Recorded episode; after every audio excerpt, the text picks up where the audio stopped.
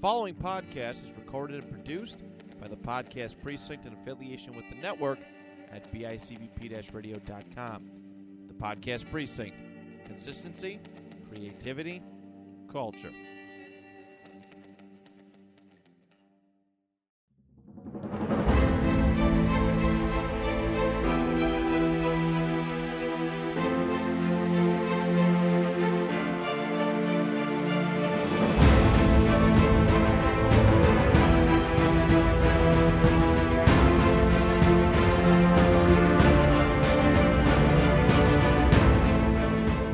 Everybody, welcome to another edition of Rediscovering the Indies, an independent wrestling history podcast. I'm one of your hosts, Chris Gello, joined alongside my co host, Jonathan Ash. Hello there. And uh, we are doing part three in this wonderful deep dive that is the NWA title and really the NWA business uh, from 2007 to 2017. Uh, our last episode, part two, got a lot of good feedback for it, and we really dug into the Cabana Pearce Seven Levels of Hate, which we're going to uh, address on this podcast uh, episode as well uh, for a little bit. But also, too, we we talked about Bruce Tharp taking over and all the drama that happened with that. Questionable NWA Board of Directors uh, member, at least we talked about. Uh, was it Yum or Yummy, the, the exotic dancer? Well, Um, no, she wasn't the uh she wasn't the new board member. no, she was she wasn't on the board, but she she she, was- she She was worked for one of the board directors. Yeah, yeah. Um, yeah, we talked. We talked. The Sheik. Uh, some of you now know is Josef Samael in uh, MLW, the leader of Contra.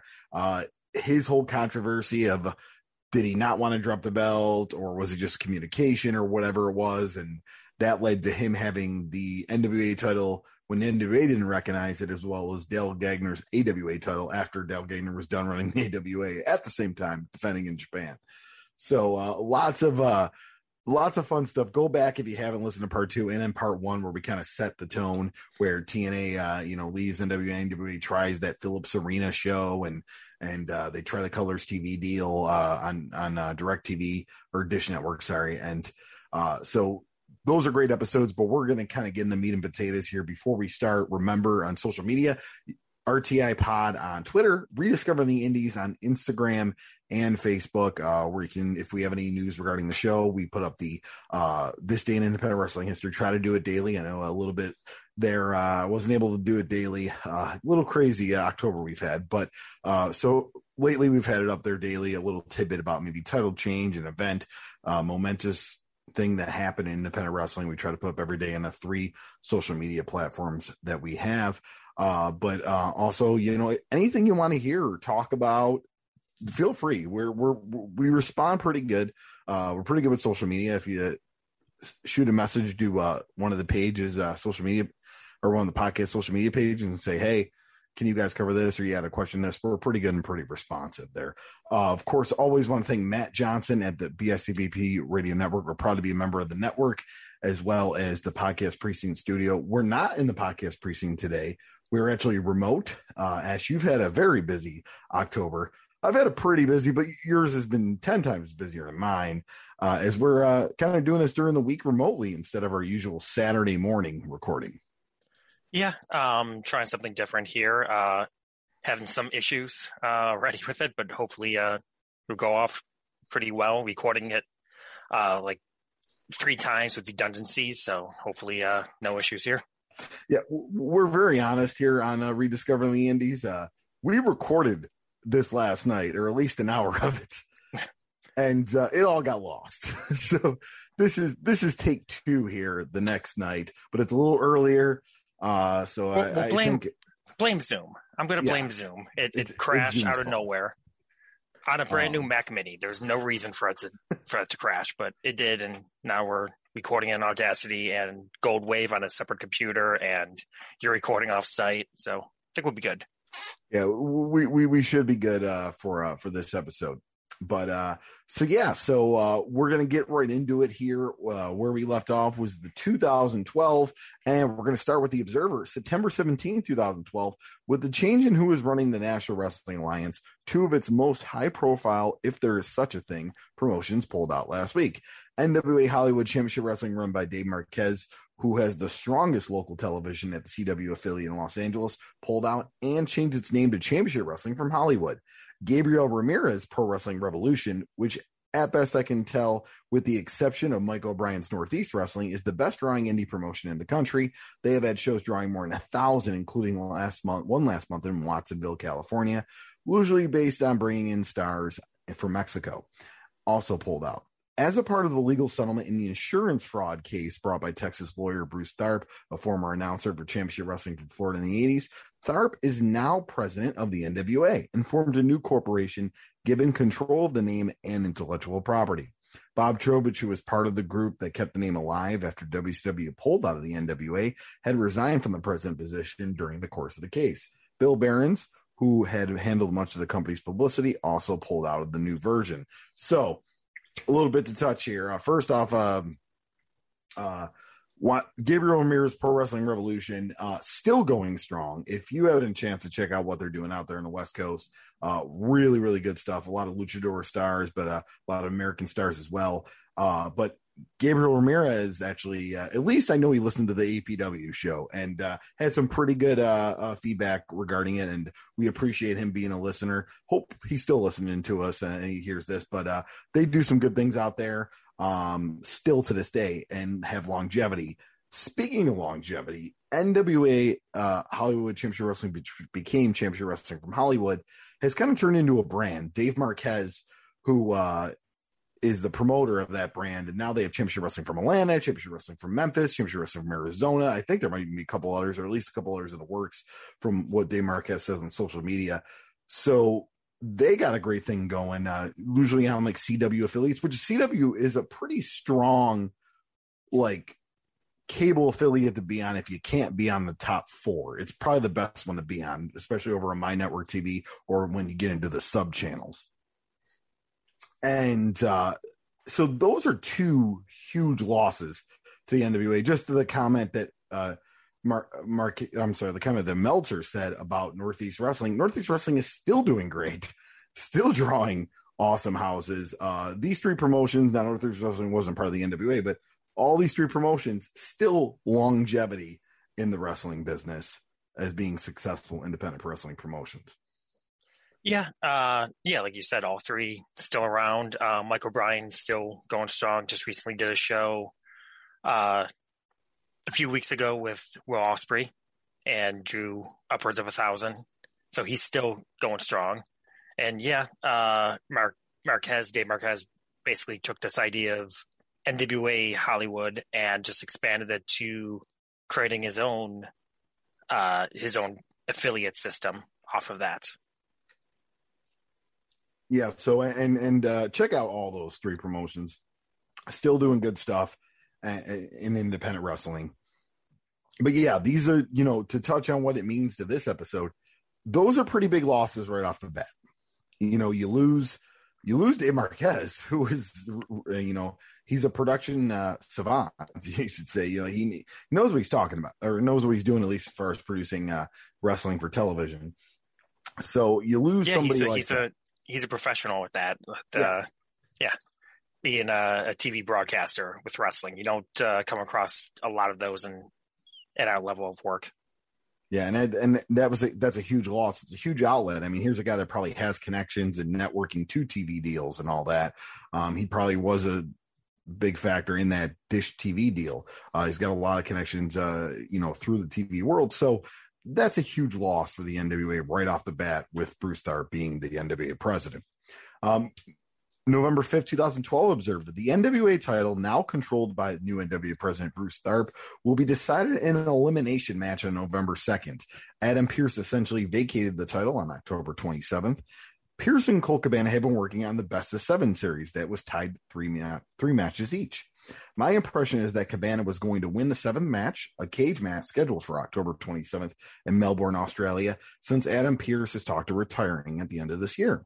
The idea was to mimic the best of seven series in the past, like Magnum T versus Nikita Koloff and Booker T versus Chris Benoit. When the change in power of the NWA, the Australian promotion, formerly NWA Warzone, is no longer part of the NWA. So the new version of the NWA apparently didn't want the belt on Cabana, so the match was made non title. Cabana won, and Pearce gave Cabana the NWA title belt. Cabana turned it down and gave it back to Pearce. Pearce threw it on the ground and said in the ring that he wished the NWA the best in its future endeavors. The next night, the NWA sent out a release saying the title was vacant and wished Pearce well in his future endeavors. They announced the title will be decided on November 2nd in Clayton, New Jersey at the high school gym for the NWA dog promotion in an eight man elimination match with Chance Prophet, Lance Erickson, Damian Wayne, Jason Kincaid, Anthony Nese, who actually just signed with AEW, uh, Papa Don, Biggie Biggs, and Lance Anoa'i. I always, Anoa'i, I always get the Anoa'i uh, mess up her pronunciation there, um, who is Afa's grandson. So, uh, and we're going to have a little more of this when we get to uh, the figure four weekly from Alvarez. But yeah, I mean, this was probably the biggest buzz for the NWA at the time was that these guys were out having these really great gimmick matches and doing a best of seven series. And you're just like, nope, we want no, we we don't want the title on either of them. We we don't want this, you know, in Australia anymore. We just want nothing to do with it. We want to take this title. We want to bring it back to the states, and we want to put it in you know, and nothing against NWA Dog, but compared to what they were doing in Australia, or at least the best of seven series, not as big as a draw on paper. I mean, Pearson Cabana compared compared to those names in 2012, big difference. Yeah, it just comes off as Bruce Tharp wanted his his guys. He had a vision that he wanted to go with the NWA, and obviously Cabana was not part of that vision. And I think it should be noted too that Colt Cabana, Adam Pearce, there were Dave Marquez guys. They were championship wrestling Hollywood guys. So that might have played a factor in this as well. You know, yes, but I mean, were did they want nothing to do with the NWA or did Bruce Tharpe want nothing to do with them? I think that's the big question because when you look on paper here, I mean, Adam Pearce was a Ring of Honor guy.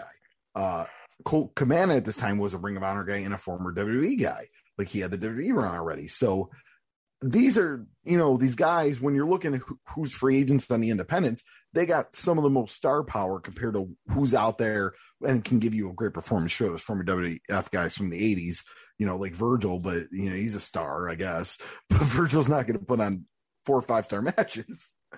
Um, Virgil against Adam Pearce would have been great.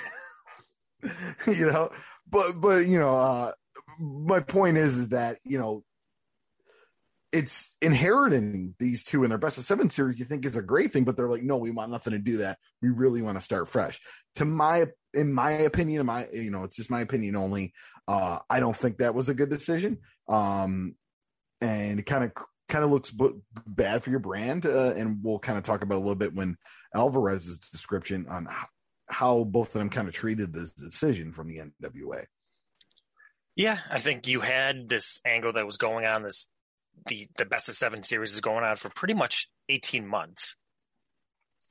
And yeah, and I, I think Tharpe just needed to understand, just see it through, and then if Cabana's going to win the belt, Cabana's going to win the belt, and then deal with that a month later. Then you could have the title change. Like it, it made sense for the story to go along to go with that.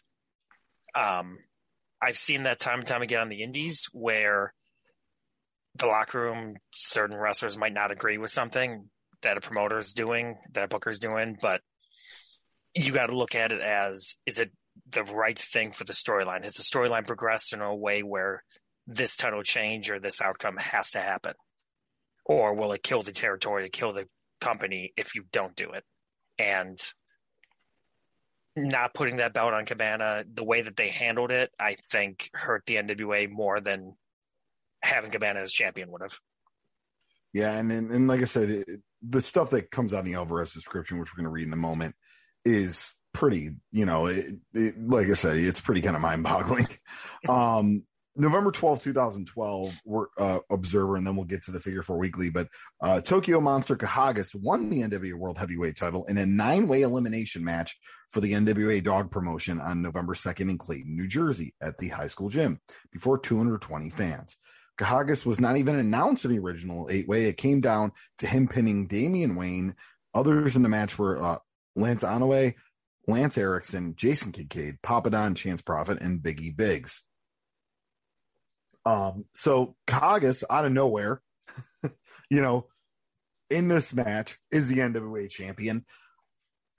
You know, nothing against Kahagas. I don't really know the guy. I've never worked with the guy, but when you have Adam Pearce and you have Colt Cabana and you decide, no, we're not going to go with them. We're going to go with this guy who's, you know, at that po- point, a pretty r- regional wrestler, I imagine. Um, so you're looking at his career. So we're in 2012 here, and this kind of want to see what he did before. Uh, Seth was trained actually by Hector Guerrero, Prince Iaukea, Tom Horn, and Tyree Pride. I didn't know Prince Iaukea trained people. I had no idea. If it's on cage match, it has to be true. Well, it, it may not be true. that is true. Um, some full impact pros, NWA affiliates, IW Mid South, uh, um, shows up here a couple times. Uh, but probably being NWA champion at that time was probably definitely the biggest thing he did. Uh, you know, I don't see any uh, WWE extra work. Ring of Honor in 2004, probably a Florida shot because he was doing Full Impact Pro. Uh, yeah, back then, if you were doing Full Impact, you probably were going to get some job spots with Ring of Honor. Yeah, but I mean, and, and here's the thing: nothing against Kahagas, uh, but when you just look at the difference uh, in star power, it was definitely a huge drop off and it just a very interesting and questionable decision from the NWA. Uh, now we go to really the meat and potatoes of this situation, and it's in the Figure Four Weekly from Bryan Alvarez. From speaking to closest sources, I'm sorry, speaking to sources close to Adam Pearce and Colt Cabana, the situation with the NWA heavyweight title goes something like this. Several months ago, Bruce Tharpe was essentially awarded control of the National Wrestling Alliance following a lawsuit against the organization regarding insurance fraud. Because of the changes in the business structure of the organization and internal politics, a number of different promotions, including Championship Wrestling from Hollywood, either pulled out or were forced out of the NWA. Championship Wrestling from Hollywood was the home NWA promotion of both of both Pearce and Cabana, they put together a two year feud and a final best of seven series months before this went down and was set to culminate with Cabana, the babyface, winning the NWA title in the final bout. When the ownership situation changed, Fred Rubenstein and Chris Ronquillo, who apparently does most of the hands on work with the new company, apparently decided they no longer wanted to work with Cabana. The NWA side claimed that Cabana wouldn't commit to dates as champion for various NWA promotions, Cabana allegedly told them he was already booked solid through early 2013 and did what any other full timer pro wrestling should do. He asked them for to get him dates as soon as possible. As they went back and forth, they allegedly uh, concluded that Cabana didn't value the opportunity of being NWA champion and thus not going to be their guy. This put Pearce and Cabana in a weird position as they made the seven match series with plans of a finish that now appeared was not going to be approved by the N- NWA there was a belief that the whole issue was political in nature, and that there's a thought that the new NWA wanted nothing to do with Dave Marquez of NWA Hollywood or anyone he associated with, and they were both very close to him. In fact, it, it was Marquez's TV show where the feud started on. One source said Tharp didn't like Marquez because Marquez didn't vote to have Tharp take over the brand before the lawsuit went down. Things continued to fall apart when Pearce was allegedly asked out of the blue to drop the NWA title to Damian Wayne the first week of October. Pearce was upset because the NWA reportedly knew he was booked solid as champion to a number of different promotions through the first week of November. He allegedly told them that he dropped the title provided they sent him the money to reimburse all the promoters who had pro- been promised Pearce's NWA champion through early November for the booking, flights, advertising costs, etc. This obviously wasn't going to happen. He was then still adamant that if Cabana didn't win the title in the final match of the Seven Levels of Hate, that the Pearce Cabana feud that had spanned 18 months, at least two continents, plus TV in two different NWA markets, and Pearce allegedly said there was no way in the final match of the series that he, the heel, was going to beat the babyface, particularly in a cage match. He told them that Cabana was going to win, and if they didn't want the belt to switch, then they could unsanction it and take the title out of the equation. With the issue settled, the NWA tried to hammer out a date for him to drop the title to Wayne, November 9th and December 14th in Houston were proposed, but Pearce wasn't available for November and was waiting on arrangements for bookings in December. They told him to figure it out by October 27th or he'd have to step down as champion. Since the stipulations were already that if he lost the seven levels of hate, that he'd leave the NWA, which apparently was planned all along for a way of a cooling off period for his character since he visited a lot of NWA promotions several times over, he agreed. The cage match was October 26th in Melbourne, Australia, and he wasn't able to get the December arrangement settled by then. So he sent the NWA a written statement stepping down. Sources indicate that the NWA was happy with the buzz around the brand after the Pearce Cabana match and post match in Australia. What happened was, sorry, Cabana won the match. Pearce cut a promo about the match being non title, and he was very proud of Cabana. As far as he was concerned, Colt was the champion. He handed him the belt. Colt then cut a promo saying the NWA title was the past, and he was all about paving his own do it yourself underground movement future. The NWA, he said, represented the past and they didn't want and they didn't want to move forward idiots the board he said was filled with stupidity idiots who knew nothing about the future and they were people he wanted nothing to do with i beat you in the series he told pearce i played by your rules and i visited every town you booked and i saw these towns that didn't care about some stupid letters. They cared about the pro wrestlers. They cared about the future. They cared about pro wrestler Colt Cabana and pro wrestler Adam Pearce. He said he accepted that he won the title and he won the feud, but he wasn't accepting the physical belt. He handed it back to Pearce. Well, if you don't accept it, I don't accept it either, said Pearce. He said the NWA robbed Colt. They robbed all the fans. And worst of all, they robbed themselves one of the finest NWA champions who ever lived. Pearce then, as the series stipulations called for, said he was stepping down as champion and leaving the NWA. I wish you the best in your future endeavors, he said. Apparently, there is even more to the story, as Pearce and Cabana are reportedly going to put together a documentary detailing the entire feud and aftermath. Cabana, as it noted, was promised a year long NWA title run twice. The first time it ended prematurely when whatever happened with the Sheik. We still don't know what happened. Presumably, it'll be addressed in a documentary, but we don't know for certain. Uh, then he was supposed to get a long run after the winning the title from Pearce, and the new board came in and nixed all of that. It was noted to me this week that Cabana has name recognition, the work ethic and ability, and the goodwill with promoters that have been great representative as champion, and it's a shame that it all went down the way it did. So, lots of lots to dig in here, lots to dive in. Um, first off, uh, the best of seven series. Uh, there is that documentary is out, and uh, want to thank Adam Pearce. He actually uh, stumbled upon us discussing part two on social media about this episode, and he, uh, you know, he uh, tweeted it, and then he also brought up the documentary, which is which is available, and I, it might even be available on YouTube. But uh, check it out. Uh, Seven Levels of Hate. If you actually just uh, shoot it uh, on Google. It'll tell you where to find it. Uh, really good documentary, and you kind of get to know even more of the story that we're talking about here. But anyway, so let's first talk about because there's so much to, to, to, get into this the, the, this big diatribe here. Um, Colt Cabana, right? They got mad at him because he couldn't promise dates. But how long did they wait well, to also try to book him. You gotta remember, this is probably art of wrestling, right? So this is this is promotions want to book him just because he's doing the promos on YouTube. Oh yeah, hey, I'm going to be at this town and this town. like, oh yeah. Um, but also, I I might go the other way and say this these best of seven series was planned out pretty much 18 months in advance. They knew Colt was going to go over. Why didn't Colt have those dates opened up on his schedule, knowing that it was going to go this way, knowing that he was going to be the champion and he needed to leave dates open for the NWA to book him out.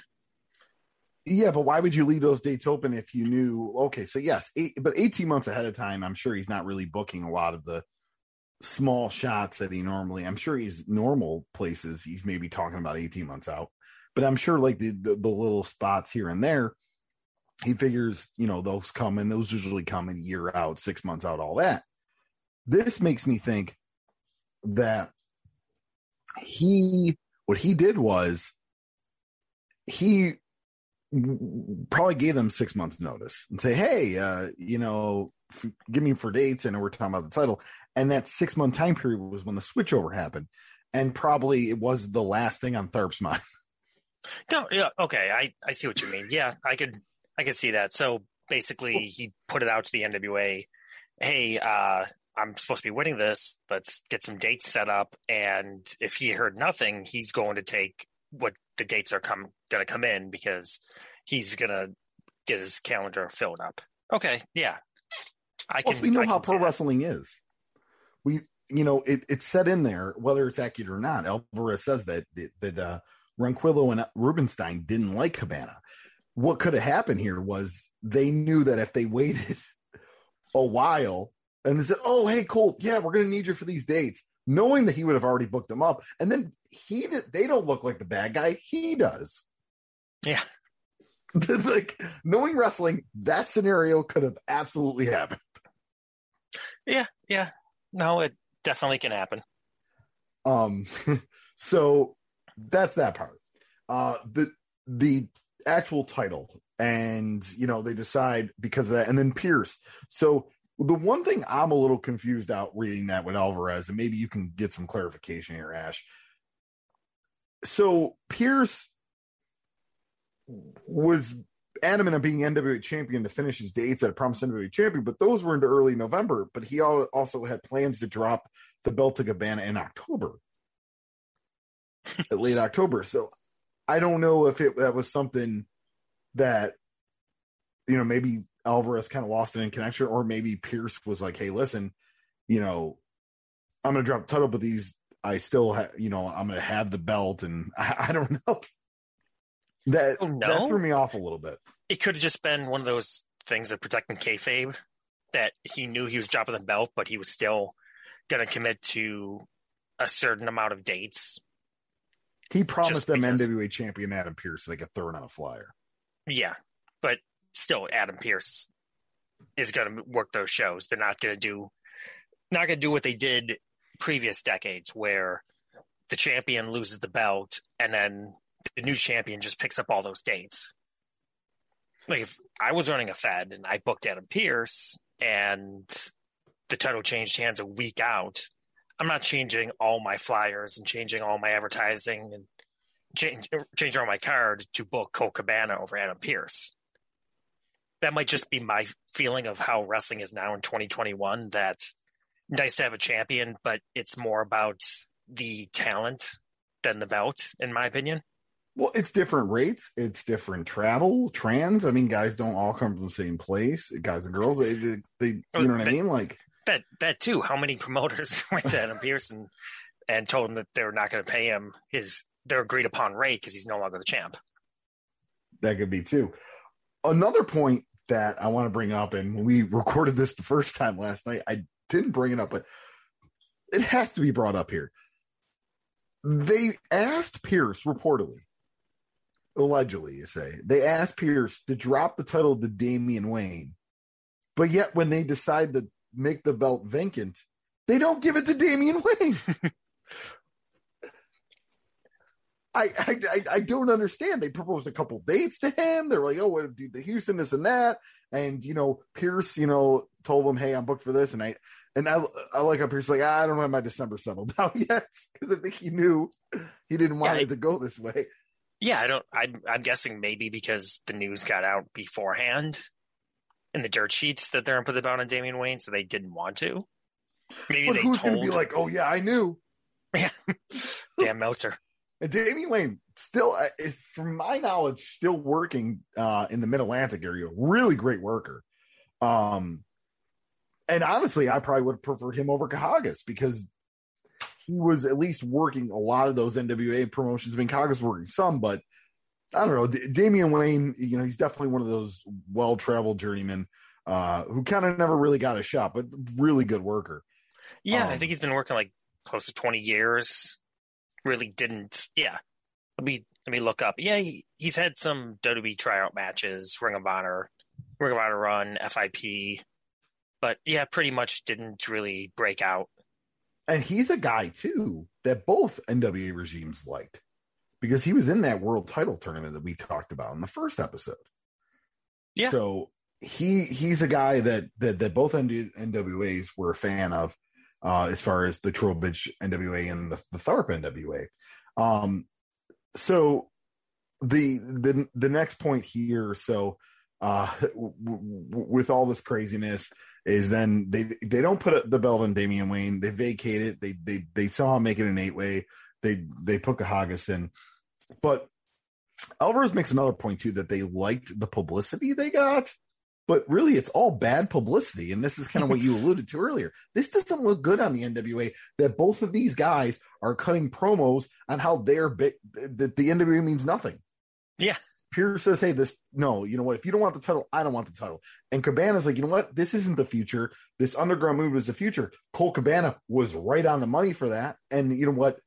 And we're, you know, the NWA nowadays is part of that future movement, but the NWA then did not become part of that. And what he's talking about is what we have now.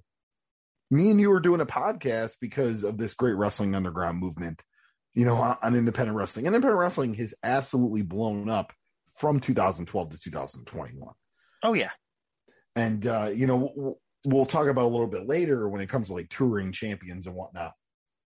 But he was right, you know, and, and and quite honestly, at the end of the day, how many people were going to that show to see Adam Pearce versus Colt Cabana because it was for the NWA title, or were they just going to see Adam Pearce versus Colt Cabana?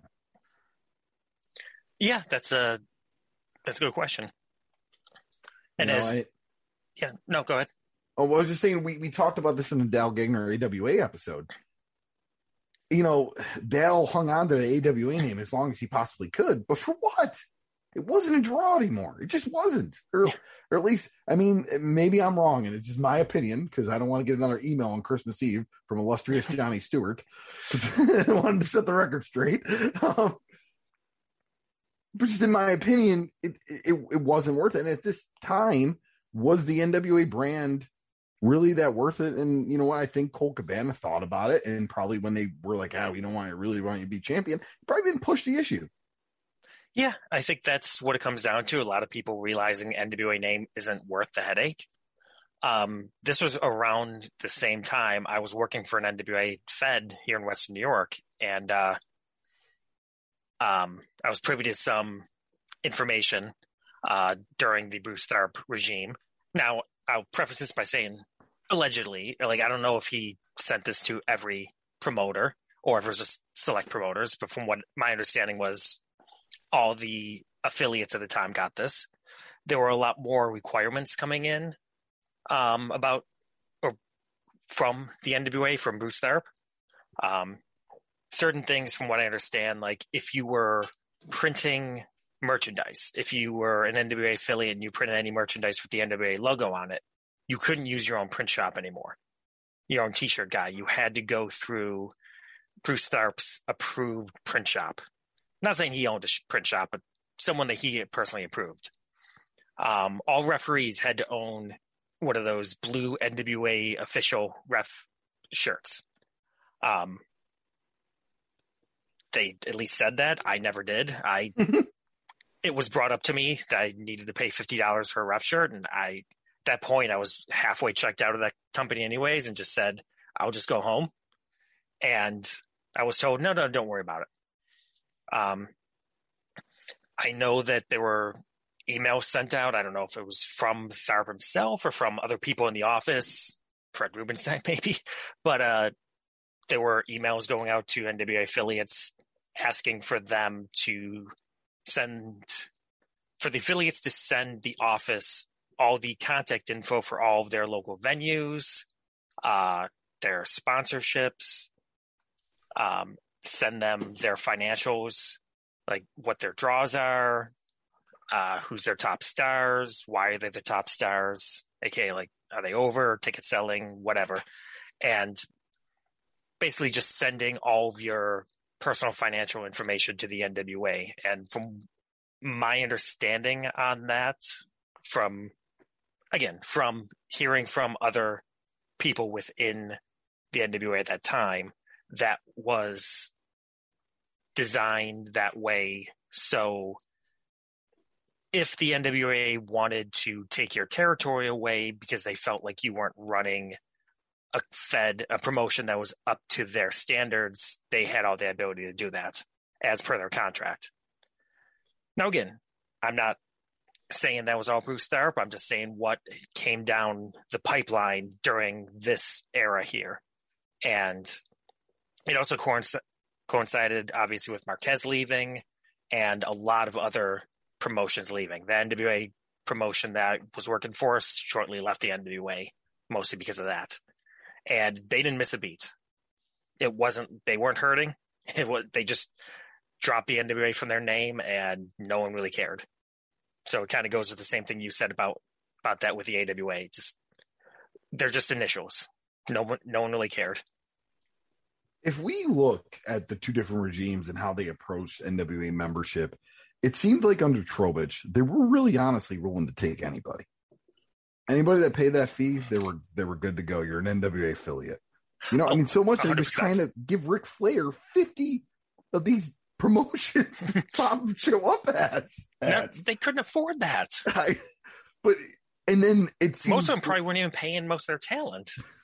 it seems for Tharpe, is like very selective. Maybe most of it's political. Yeah, I don't know. Uh, from this reading, it seems like, um, you know, just you know, opinion based. We have to be very, very technical here when it comes yeah. to. Go. Yeah.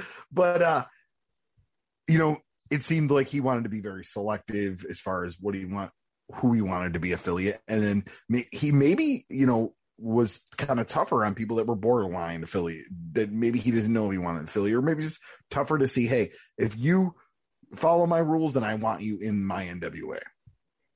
Yeah, I think that's what it was. I think I think he just had higher standards he wanted for the NWA.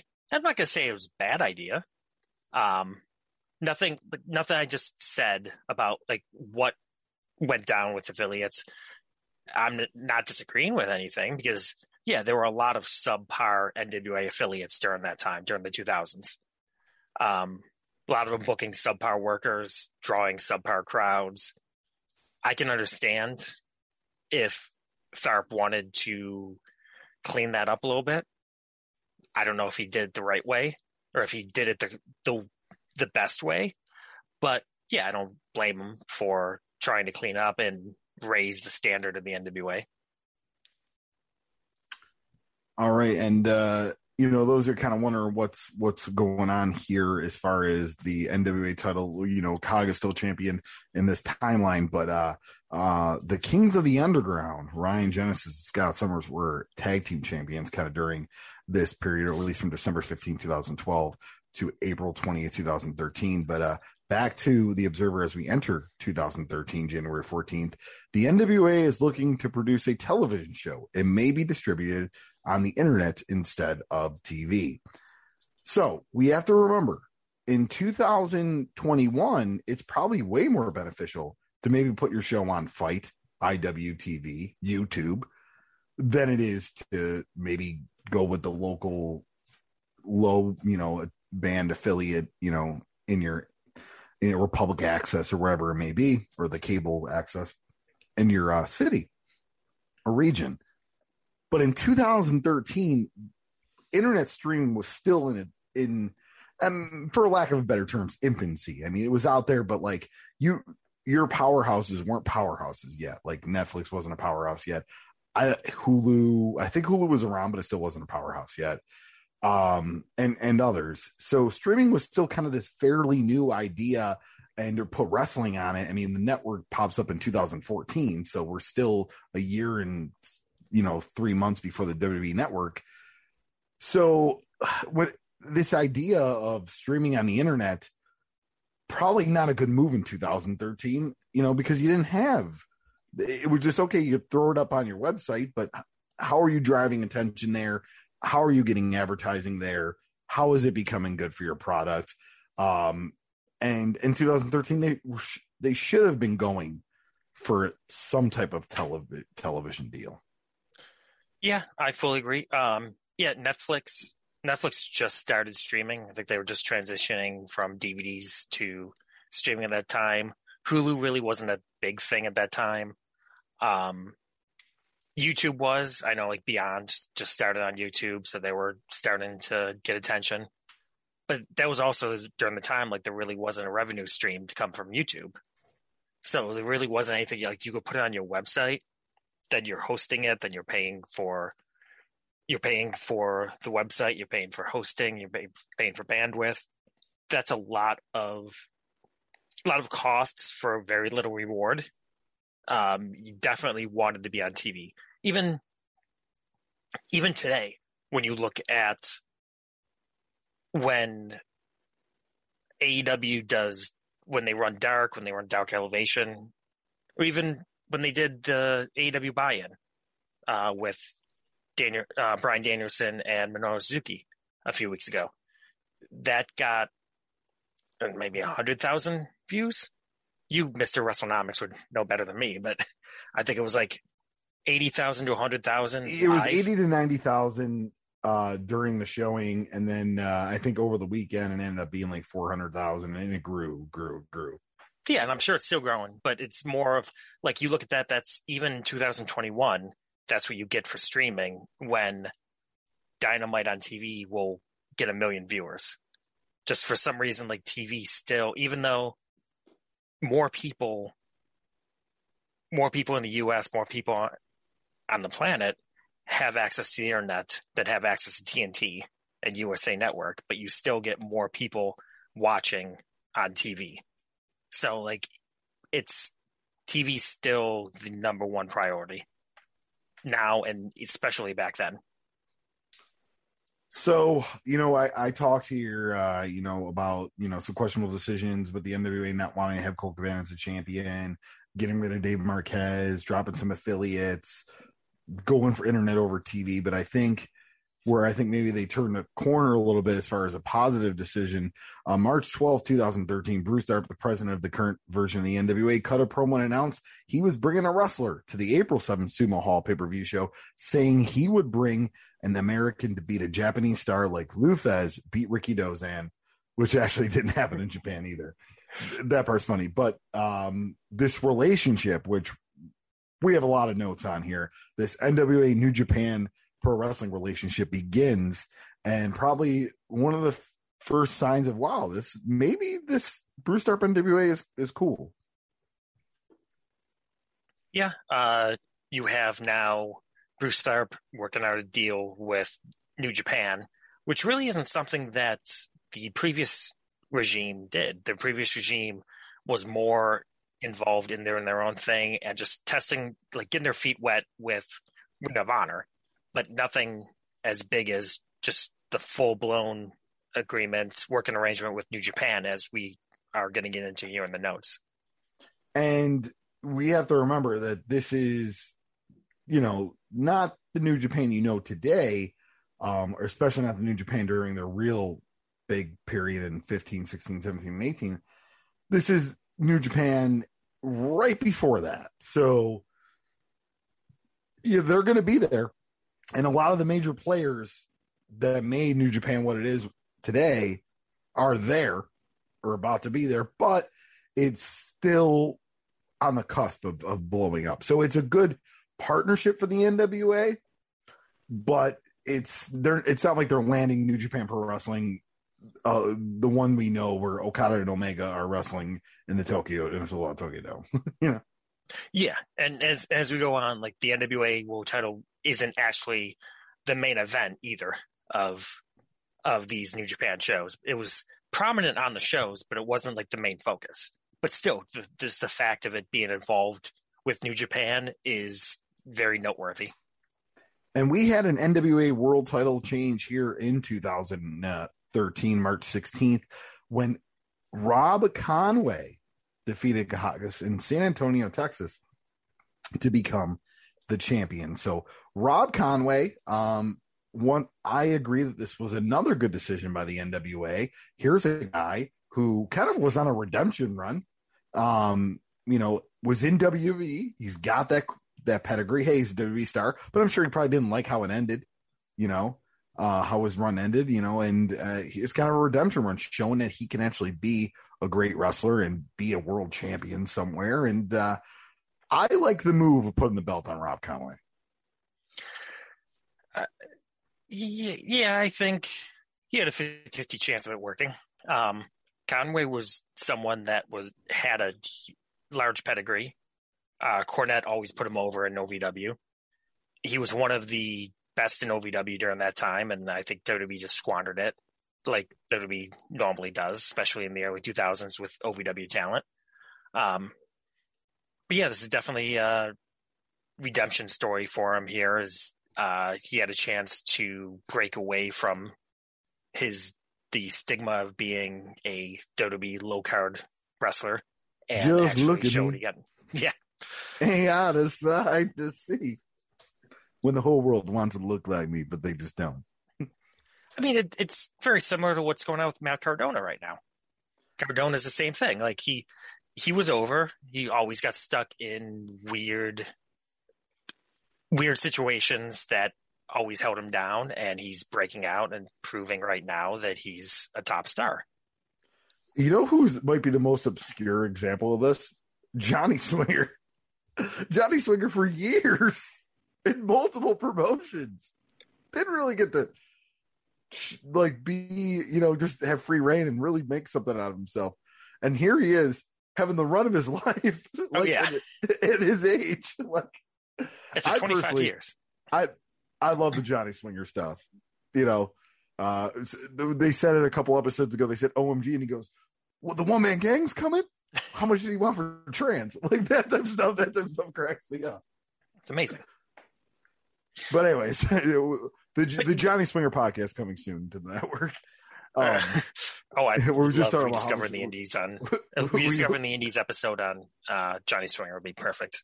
yeah, it, it, it, that'd be a lot of fun. But uh, no, so yeah, so yeah, I like I said, uh, here's a guy with a little pedigree, but he, you know, he wants to go out there. He wants to have, you know, long, good matches and and, and be a, uh, you know, an NWA heavyweight champion. He wants to put the brand on his shoulders. It seemed like. Um, so April 1st, 2013 from the Observer, uh, NWA President Bruce Tharpe sent in a video interview playing heel outside promoter. He said the NWA was bringing the best wrestler in the world, their world champion, Rob Conway, to Japan and he issued an open challenge. The fans kind of laughed at the tape. Kojima came out and did an interview accepting the challenge. So this audience in New Japan probably know Rob Conway being what we just talked about. Just look at me and losing on Sunday Night Heat. You know, there's the infamous Conway pop that the Internet Wrestling Community, community talks about, and the just the the laugh at the tape is very interesting. Um, you know, so I think it's a good move, but then going over there and say, "Hey, he's the best wrestler in the world," I'm like, "Oh, that's just Rob Conway." I'm I'm pretty I'm pretty sure he lost to Stevie Richards last week on Heat. yeah, I mean that's also double double edged sword with that, especially in Japan where they do look at that seriously with wins and losses. So you do run into that issue. Uh, so uh, going to April 15, 2013, the NWA Invasion Attack pay per view on April 7th at Tokyo Sumo Hall. Rob Conway pinned Satoshi Kojima to retain the NWA title in 14 minutes and 24 seconds. Conway was accompanied by a big bodyguard who is Jax Dane, an independent wrestler who works on NWA shows in Texas. He's six foot four, 285 pounds, and called the Vanilla Godzilla. The NWA president Bruce Tharpe was shown at ringside. A few fans booed, a few fans clapped, although facially he was trying to do the heel American businessman. Crowd was booing Conway. They had a good match, and it was mostly hard uh, chops to where both guys' chests were beaten raw. Kojima did all this trademark stuff. Kojima got a near fall with a brainbuster and another with a diamond cutter, where he was on in the middle of the rope and used it and used it to take Conway off the top. Dane at one time pulled Kojima out of the ring and punched him. Kojima made a comeback with a rabbit lariat and a lariat and went for the pin. As ref uh, Masaru Hattori went for the count, Dane pulled Hattori out of the ring. The crowd had been wanting Tenzan to go after Dane, and finally he did. But Dane laid out Tenzan, and then Kojima then nailed Dane with a lariat. But Conway capitalized on the distraction to hit the ego trip with its draping Kojima on the top rope and using a spinning vertical suplex. I've got to think Conway will be back after this. Uh, I can't see New Japan bringing the NWA title unless someone in their company gets it three and a quarter stars. He would be wrong about the NWA title thing, which we're going to talk about, but um, oh, this is there's a lot going on here in Yeah. this match. Not your traditional NWA style match. This is Bruce Tharp's NWA. Yeah. Multiple distractions, multiple people on the outside. Yeah, referee distraction, just a lot of a lot of a lot of shady stuff going on, which wasn't really the norm for NWA title matches traditionally, and really wasn't something for New Japan at that point either. And I, I know, like we had mentioned earlier, Jax Dane. So you have Jax Dane in there, who, uh, big guy, obviously Bruce Tharp pitched his wagon to him. Uh, a guy that really didn't do too much uh, before or since. I mean, he did do a little bit of impact OVW after that, but he's a guy that really He's a current a NWA chance. guy. Yeah, he's still there. He's in the mix. Yeah, Um, I, I, I mean, I like Jax Dane. Uh, good luck, you know, good worker. Uh, I think what he's doing in NWA is fine right now. I, I think it's good, but at that I'm, I'm- point, I'm not saying it's not. I'm just saying like Yeah. he never. He's he's the type of guy that really he's been at that NWA level. He really never broke out into like a WWE developmental, even though he's like six four. He's seems like what WWE would want, and they never really, never really bid on that. Uh, yeah, I'll agree with you on that. And he, but you could tell he was the guy that they were putting eggs in his basket. Like they were like, okay, we like this guy. You know, we're gonna have the champion dust rub off him, you know, and have him with the champion and have him in these high profile uh, matches in New Japan and hope that it, you know, uh, becomes, you know, something special. So, I mean, I like that they kind of just took a guy sitting, you got Rob Conway, you got a guy who has a WWE pedigree, but then you're going to help him build a guy who you're just bringing out of nowhere to be like a homegrown talent. And I know, like Eric Bischoff always says, he hates the word homegrown because it's not vegetables. I like it, a homegrown talent. You're vegan, you have to love it. Yeah, of course. I have a lot of homegrown stuff uh, on, my, on my property here. Um, but yeah, so uh, definitely interesting. Uh, you got Kojima involved here. Tenzan's involved. These are pretty prolific names in New Japan Pro Wrestling. Kojima's still wrestling. He was on AEW like recently, uh, as well as Impact actually. Um, so uh, kind of a big deal that they're they're kind of getting involved with these type of names in, in New Japan. Um, June 3rd, 2013, NWA champion Rob Conway and NWA president Bruce Tharp did a video interview that played on the May 24th Cor- Korakuen Hall show talking about returning, which will probably be the June 22nd pay per view show. And uh, we'll get into that pay per view show. But before want to you know, we get into I, you, we were talking about this relationship that New Japan Pro Wrestling and NWA are having, and it expands further than this world title feud.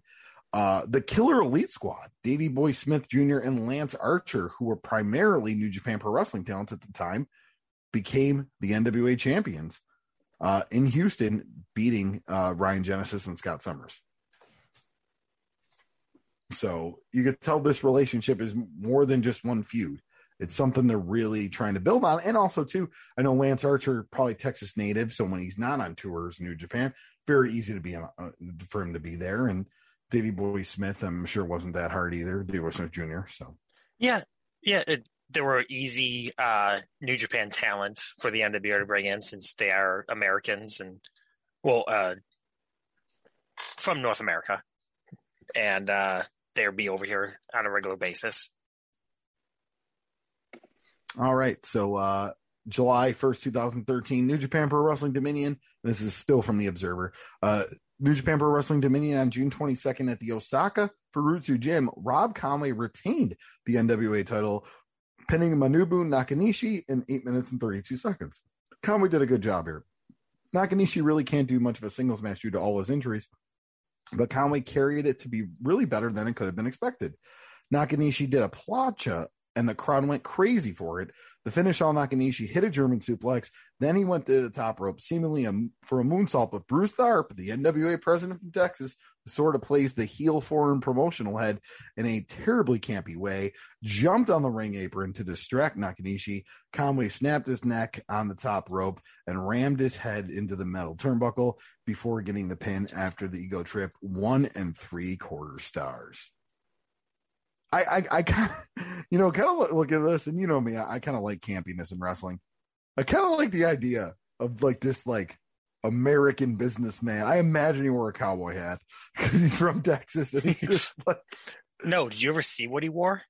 I, you know, uh, what? I have not. I, th- I think I, I have to look this up here. Bright, just uh, Google image Bruce Tharp wrestling, and just look at some of the pictures. Uh, usually smoking jackets, usually bright.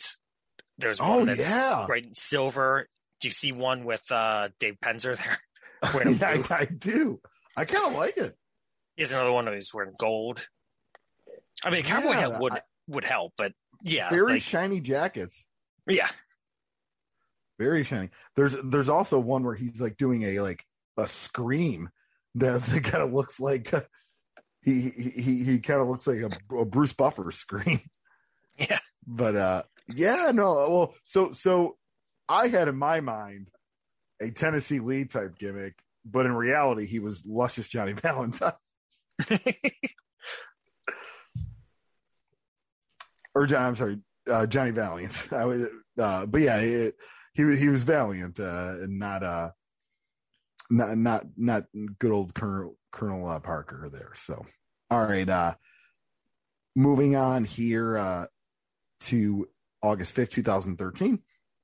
Besides Satoshi Kojima and Hiroshi Tenzan, New Japan is also sending co-booker Gedo and Takaaki Watanabe for to Texas, I'm sorry, for NWA shows on October 18th in Houston and October 19th in San Antonio. Uh, and those shows did actually happen, and they yes, were there. And, and I want to talk about them in a second. We'll, we'll talk about the next note and then I want to circle back to those and kind of talk about the in, the interesting concept of, of bringing all these New Japan talent over. But October 7, 2013, from the Observer, New Japan's Destruction pay per view on September 29th, Rob Conway retained the NWA heavyweight title, pinning Jushin Liger in 8 minutes and 16 seconds. So weird that the NWA title that was always a major main event with Lou Thesz, Dory Funk Jr., Jack Briscoe, Harley Race, and Ric Flair is now a preliminary title. Conway continued his run through the post 40 New Japan stars. Obviously, he's got to lose it to someone in Japan at some point.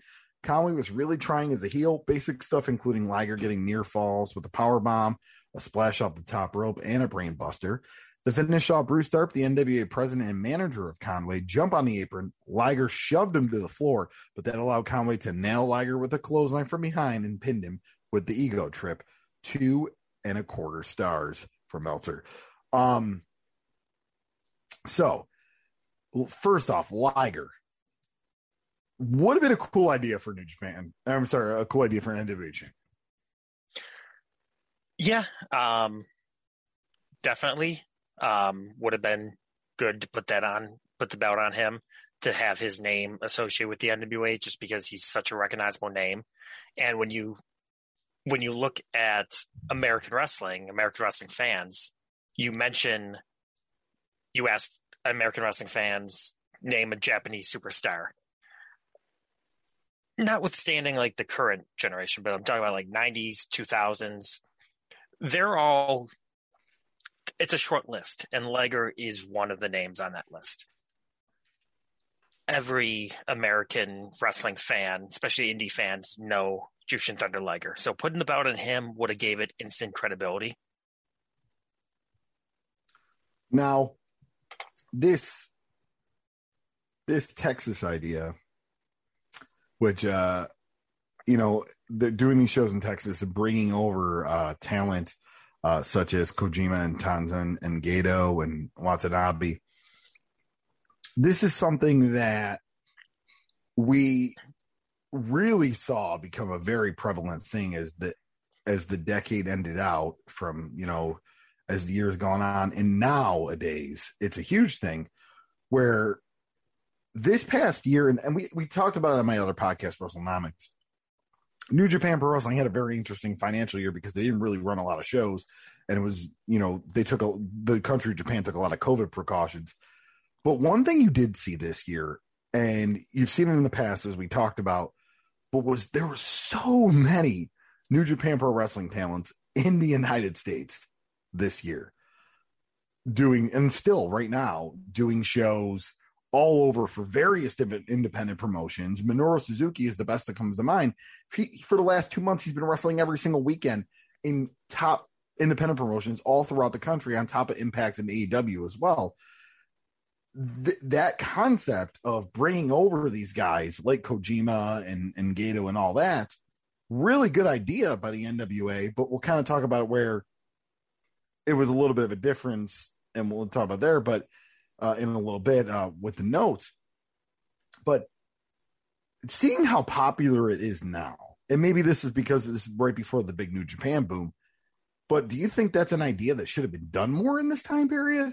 Bringing more of these New Japan Pro Wrestling talents over? I mean, it's such a common thing now. Yeah, it's it's hard to say. I mean, Ring of Honor was doing it. Um, they would do border wars. They do uh, they would have shows, double shots, triple shots, where they would bring over the New Japan talent and run New York, Philly, Toronto, and uh, they would draw on those shows. So I think like it done right, it would have worked. Now, running Houston and San Antonio with them, uh. I mean, I know NWA's or uh, New Japan is running Texas now. New Japan, yeah, the New Japan NW Strong Japan roster, strong in Texas, yeah, in Dallas, so like, yeah. and they so they're were doing, doing. New Japan USA, that was Texas. Yeah, well. yeah. But they can do that now, just because it's a different indie scene. But back then, I, I don't know if Texas was the right area to be bringing in New Japan stars. Again, I think it, it's something where you're running Philly, you're running New York City, you're running Toronto, even Chicago, LA definitely like you run the big markets, you're you're going to draw better than you would in middle of America. That is true, and and I want to touch about that in a little bit uh, with the next note, next couple notes that we talk about here. Um, but yeah, uh, it, kind of a bold move. You you want to bring these guys over for these shows, uh, and then uh, we'll get into the the, the, kind of meat and potatoes of this here. October 28, 2013, from the Observer. Uh, Bushiroad president Takaaki Kidani uh, was in Texas for the two NWA shows that some of the talent worked, which included a tryout session the impression I was given was that none of the wrestlers are going to be signed from the session. It was pushed as a seminar, but none of the New Japan guys even got in the ring with the talent. I was told if you went as a seminar, you got a little out of it, but if you went as a tryout, you got the tryout, but nobody was picked. Probably the biggest name was Micah Taylor, a longtime WWE developmental wrestler. Bruce Tharp, the NWA president, was pushing New Japan on ideas to do business. One of his ideas was to do New Japan shows in Texas on iPay per view to air in Japan to me, the last thing New Japan wants to do is add eye pay per views before 500 fans in the US when they were doing one big show a month and smaller shows as well already. I think the idea behind it was that NWA guys would appear on the shows against Japanese talent and they can shoot angles in the US to bring in new foreigners who mean something. Now, David Marquez the promoter of Championship Wrestling from Hollywood and formerly a major player in the NWA, is putting together a group called the United Wrestling Network. It's similar to the NWA in sense it will be a national organization with promoters around the country who will recognize one touring champion called the United Champion. Marquez was one of many who left the NWA after the power base changed from Bob Trobich to Bruce Tharp after the lawsuit. Unlike the NWA, there will be no membership fee. The only way to be a member is to have some local television. Besides Marquez's promotion, others announced as charter members are Ultra Championship Wrestling in Utah, Championship Wrestling from Arizona, Future Stars of Wrestling in Las Vegas, Metro Championship Wrestling in Kansas City, Traditional Championship Wrestling in Texas and Arkansas. They're also working West Coast Wrestling Connection in Oregon and New York Wrestling Connection in Long Island and New York I'm sorry, New England Championship Wrestling in Massachusetts, who they will try and help get television in 2014. However, Metro Championship Wrestling has not had television in a few months and has shut down based on the last word we have gotten. Um, want to kind of talk about the United Wrestling Network and want to circle back to that seminar stuff. But uh, United Wrestling Network, first off, lot of former NWA affiliates on this New England Championship Wrestling, Metro Championship Wrestling, of course, Championship Wrestling from Hollywood, Arizona. There's a lot of eh, former NWA affiliates center and then some new ones coming into fruition. Pretty interesting. Uh, you know, and it's kind of smart. It's like, hey, we knew Marquez did great things. We want to be in business with him since we don't want to be in business with Bruce Tharp. The United Wrestling Network still kind still a concept. I mean, there still is board promotions. Mostly, it seems to be, you know, Marquez running it separate of NWA Wrestling. I'm, I'm sorry, separate Championship Wrestling from Hollywood, but still linked in. I know they they they did those eye pay per views uh, last year that went really well. You saw Mike Bennett, Chris Dickinson, and others. And naturally, uh, you know, I believe I could be wrong, but I think Chris Dickinson is their current champion. But yeah, United Wrestling Network, another thing that still has longevity. Yeah, uh, I remember when it started, a company we worked for in uh, downstate New York called Excite Wrestling. Uh, they were a member of it for a little while. Actually, they're still a member because um, there's no membership fee, so you don't really get kicked out. Um, but yeah, it's very similar to the NWA. Obviously, no membership fee. Uh, I think it kind of took a back seat for a little while while Dave Marquez returned to the NWA to do the NWA, the Billy Corgan Atlanta tapings. Uh, came back after Marquez left the NWA again. Um, but it, yeah, it's still out there. It's still uh, coming along. It's obviously it's not the same as Championship Wrestling as franchise of that. That's something entirely different. So Marquez is kind of running two uh, affiliate networks right now at the same time the the f- interesting thing I found here too is you must have local tele- local television, and I would talk about that was Marquez's strong suit was getting television in for promotions, and that kind of weeds out who you might think is a weak member. You have to have local television because I'm sure there's a lot of promotions. Ah, we don't need TV, we got DVDs. Uh, that's actually a good point. That might have been that could have been uh, quality control without saying that I'm going to personally decide if your Fed is good enough to be a part of this. By saying you have to have TV shows that the Fed has to be good because they're investing money into TV. So yeah, I guess that could be a runaround to run around to that. Speaking but also, like the Feds, the Feds oh, listed. No, I'm just saying the Feds listed are actually all good Feds that did have TV and qual- quality TV at that. Speaking of runarounds, we have seen this locally. Not so much. I've seen it in Canada, where a promotion or a promoter will promise something as almost a tryout, but it really is a seminar. And it's just a way to make an extra buck on a show. And I think that's kind of what they did here. They promise all these American wrestlers, look, you're going to get a New Japan Pro Wrestling tryout and a seminar. But really, at the end of the day, it was probably just a seminar. Oh, um, so so you're saying the brutal Bob seminars? no, no, I nothing is brutal Bob. He's a, Bob's a great guy. Bob Evans is a great guy, but I'm not saying he ever said this, but there's all there's been a lot of promotions in the last several years that have promoted him promoted his seminars as Ring of Honor tryouts. One when he was in Ring of Honor.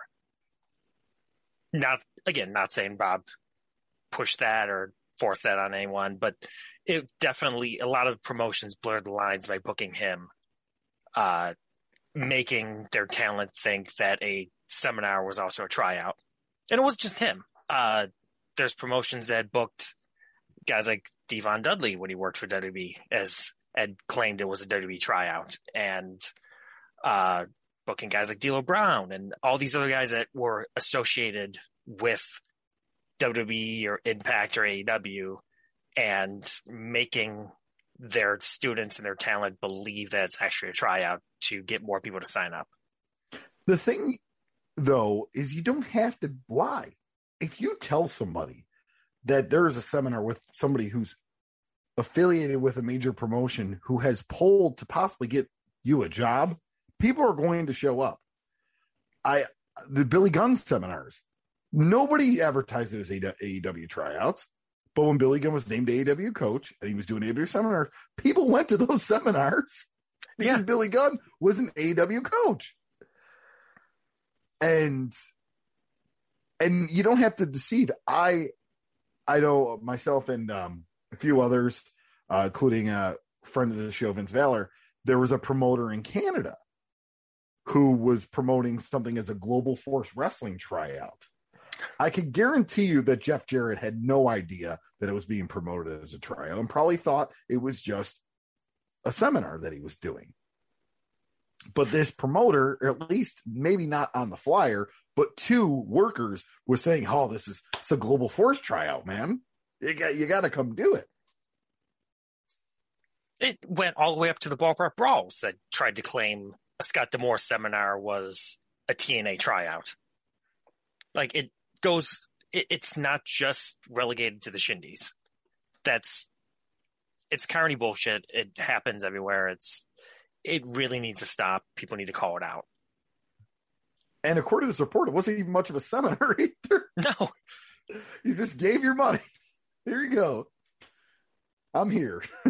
yeah, Um, all right. Uh, moving on to November 18, 2013, New Japan Pro Wrestling Road to Power struggle on November 6th. A weird match saw Rob Conway and Jax Dane win the NWA tag titles, and Davey Boy Smith Jr. and Lance Archer win the IWGP titles in a two fall match. They showed the footage from San Antonio where this match was put together. It was so dark and it just seemed below standards of what you would see in a major league television show. Bruce Tharp, the NWA president, came out waving the NWA flag and talking Japanese.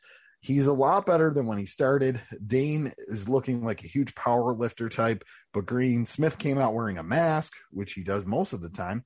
Conway unmasked him. Uh, the first fall was for the NWA tag titles. Conway and Dane won in five minutes and 41 seconds. Kojima and Tenzan then did a double suplex on Dane and a 3D on Conway.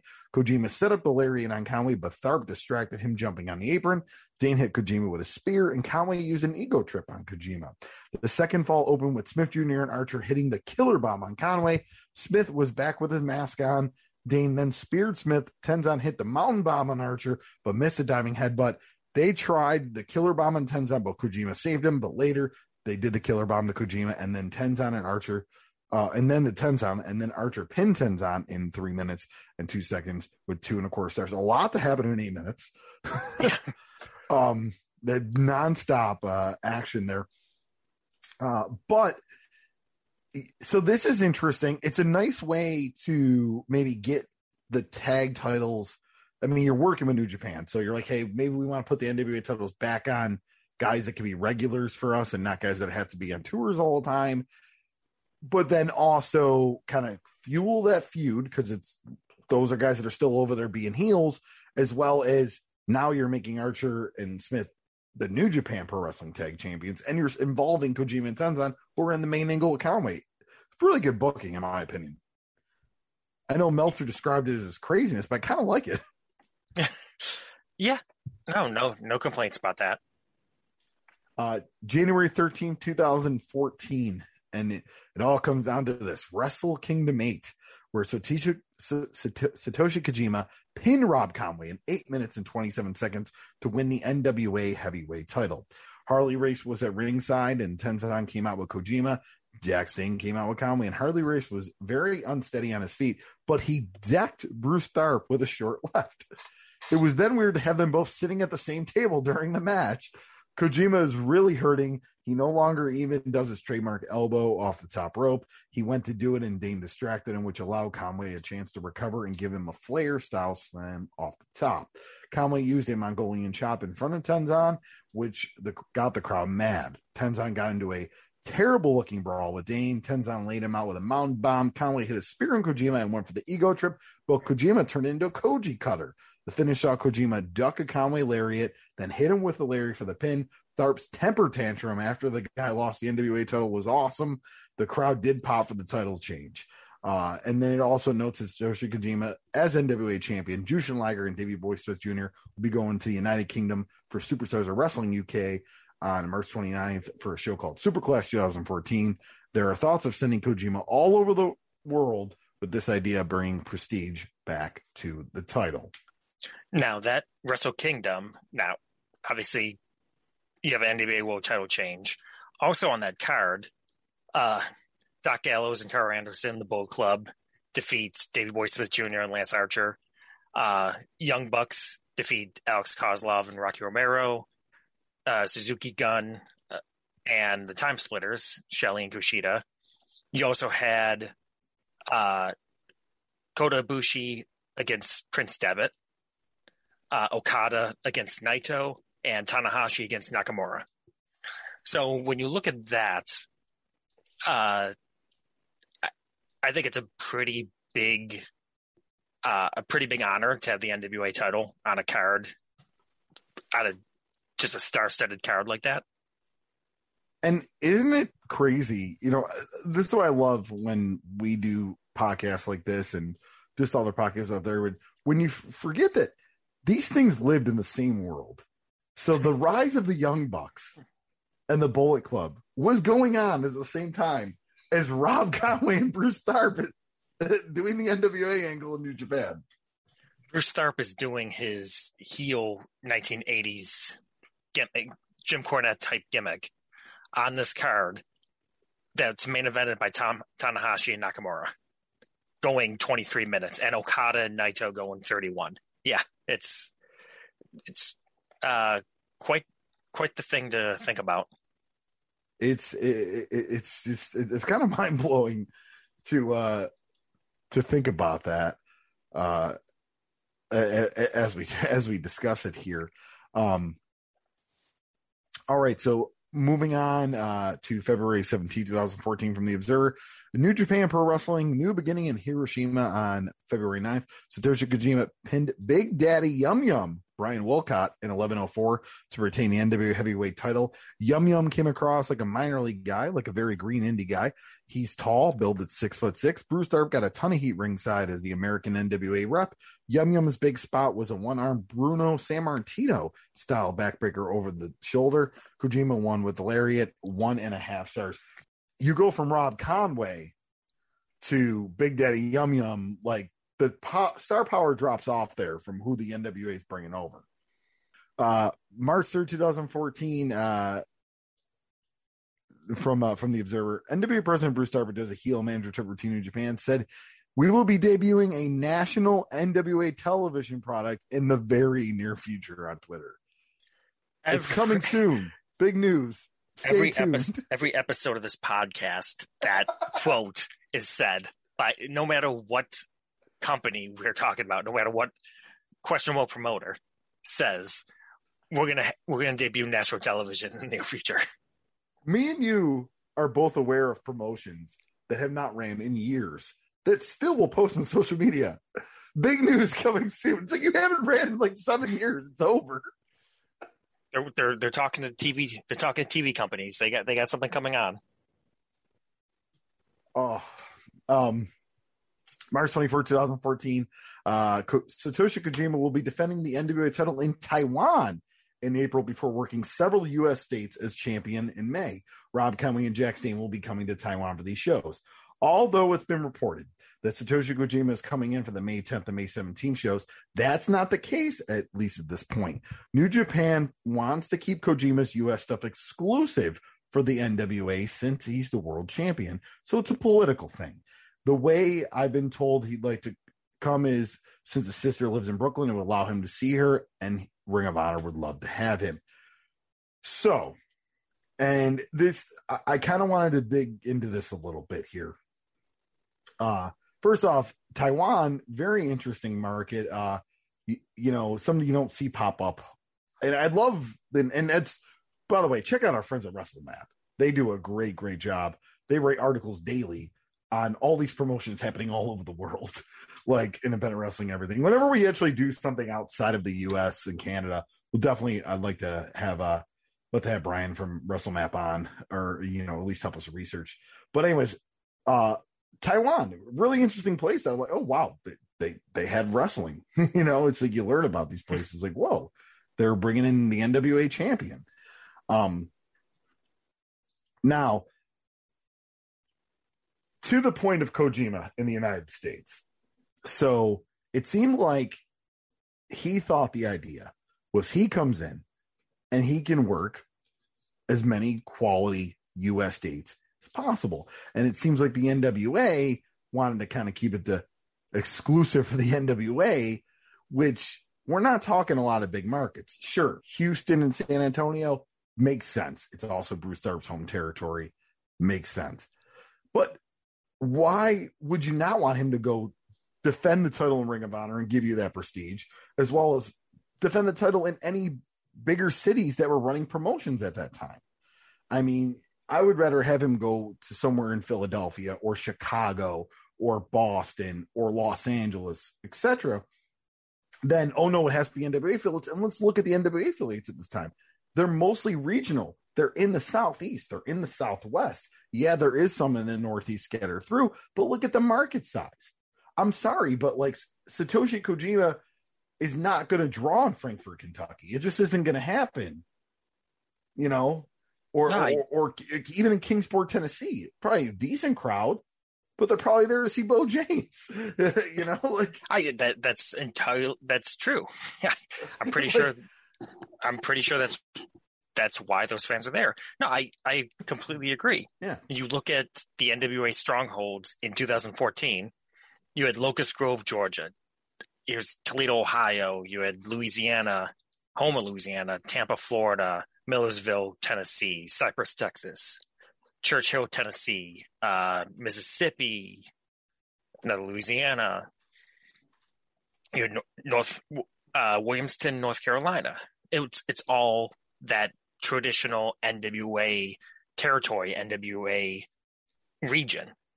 So again, yeah, what what would it hurt to let Kojima work Ring of Honor in New York City and Philly and Toronto?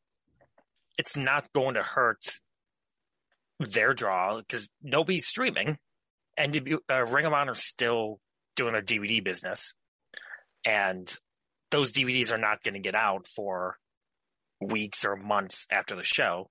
Probably by the time Kojima's back in Japan, so it's not going to hurt the draw of any of these shows.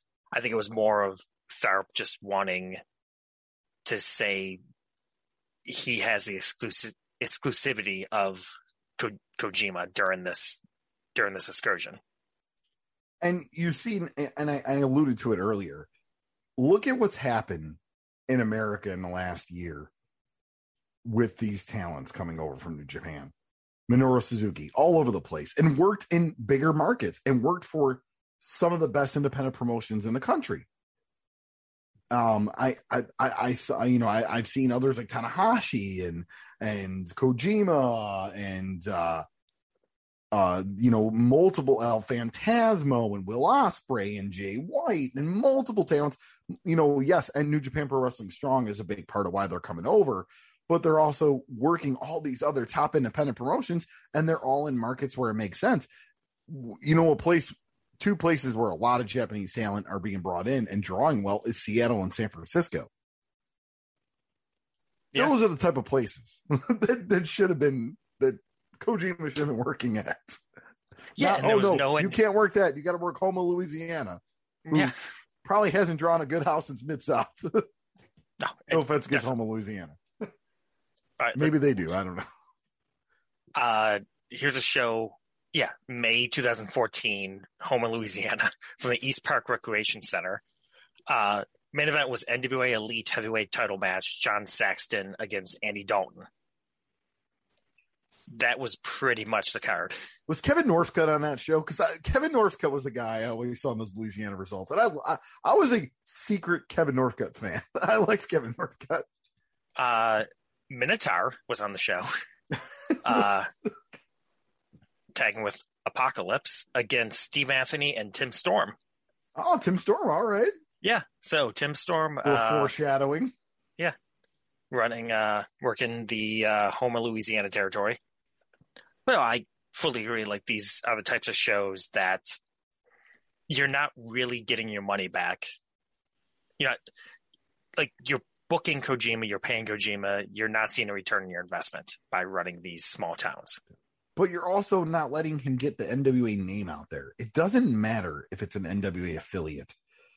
the fact is he should be working Ring of Honor at this time. CCW was a big deal, maybe even Mid South, be honest with you. But he should be going to work for these type places. AAW was becoming growing full Yeah. impact pro. Like this, Smash this Wrestling is- was starting up in Toronto. They would have booked him. yes, this is the beginning of this, I, for lack of a better word, super indies that we have now. This is the beginning of it. The uh, you know, and there was places that that he could have worked at that would have helped the NWA, but like, wow, the NWA, because then you know, also the thing too. You send him to a promotion, and they may go, wow, they do have Kojima as their champion. Maybe we should look into being part of the NWA. Yeah.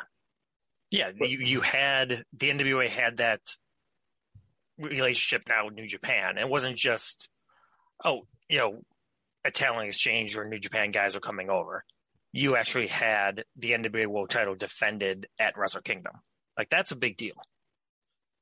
Yeah, and and and, you know, it, I just I, I don't like the move of Tharp not wanting him to, to to really to work any non NWA feds and not get the name out there. And and you know, I talked about I love the New Japan moves and what what they were doing with the title and all that. And then it goes back to oh, but now here's a questionable decision based on political preference. Ric Flair didn't defend the NWA title in exclusive NWA feds in the 80s. No watches on NWA affiliate. Fritz wasn't an NWA affiliate. He was still defending the belt. He, he did he did Pro Wrestling USA. Um, The whole thing of like you're the champ, so you only can work NWA affiliates is like antiquated, and yeah, it just hurt himself.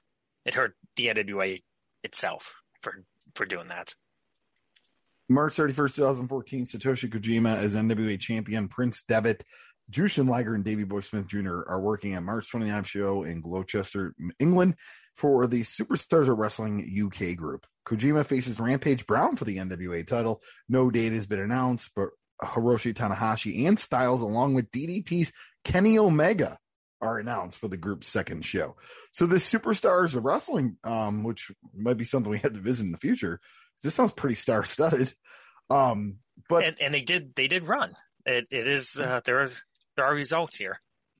I mean, but a thing that that that Kojima's doing for the NWA is he's defending it in England. He's giving it. He's defending it in Taiwan. He's giving it prestige. Yeah, no, I fully agree here. So, and this is where we kind of talked about. You know, I talked about before where you want that NWA title if it's going to be defending the United States, maybe you want to defend in the 2300 arena in Philadelphia, the former ECW arena. Maybe you want to defend it in Hammerstein Ballroom. Maybe you want to defend it in all these, you know, prestigious venues. Well, on April 7, 2014, for the Observer, Satoshi Kojima defends the NWA title on May 31st in Cypress, Texas, at the VFW post in 8905. And there's nothing wrong with VFW post, but that's the thing. You got this guy who's becoming a global champion for you. He's a big, he's a legend at this point. And now he's above legend status, but at this point, he's a legend in New Japan. And you know, you're only defending your title in the VFW post in Cypress, Texas. You were not going to Philadelphia. You're not going to New York. Going to defend a title of Ring of Honor. Get out of here. VFW post 8905. I Googled it. It does come up. Uh, it is. I a- guarantee they have a fish fry special on their front page. Oh, oh, I'm sure. Yes. um, it is a pretty much a tin shed. Let's See, uh, yeah, I can't share screen, but like, yeah, it's. uh I highly recommend everyone just Google that and look at the uh, the pictures come up because you can see inside of it too. It's it's what you expect an indie wrestling fed to run in. Oh, here there there are pictures on Google of pro wrestling happening in this venue. I, that, that kind of looks kind of looks impressive. Uh, not impressive. It looks unique with these pictures. But again, you're this is the NWA World Champion, a title that just three months earlier was being defended at the Tokyo Dome, and now is in this dingy VFW post that's probably filled with cigarette smoke.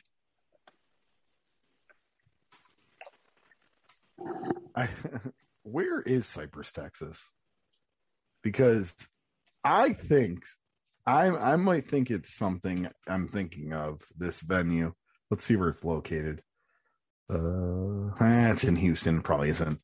So I saw a picture on showing a wrestling ring in it, and it looked very similar to. Remember when the Tiger King craze came out, and then people found out that he was actually commentating on around independent pro wrestling and it kind of looked like that setup, but it looks like it's different because I think that was more towards the Oklahoma border. But uh by the way, we if we ever do mini episodes, we, we should probably do a mini episode on Tiger King's wrestling career, which pretty sure he was an NWA affiliate when he ran his, his wrestling shows. Now I, I need to know about this. Let's see here. Tiger King, NWA Wrestling. Actually, Tiger King Wrestling probably pops up. Let's see here. Yeah, we'll we'll look into more uh as I I'll uh as we go down the episode here, if I find some more stuff out here about Joe Exotic's uh, wrestling career here. But okay, uh so yes, so here it was. So he uh started running shows with uh a guy by the name of Robert Langdon, who was a pro wrestling promoter for NWA Texoma, which is now Texoma Pro Wrestling. So it, it was an NWA affiliate. Uh, this was an NWA affiliate that, that, that Joe Exotic helped run wrestling shows with. So yeah, it's just uh, I, I wanted to. We got to talk about Tiger King on the episode, and and, and that, that, makes me happy inside. Um, on, on to April. I, I put ahead. in the chat. I put in the chat. Click on that. Look at these pictures for this VFW post. Here we go. Oh yeah, no, I I I was seeing them. Oh, okay. Yeah, no, I I, I was seeing them because that's where I said that the, the the layout looked like the same layout of when I heard him do commentary. Yeah. Yeah, but uh, it, it's a different venue. But yeah, so yeah, uh, see, Tiger King was once part of the NWA Joe Exotic.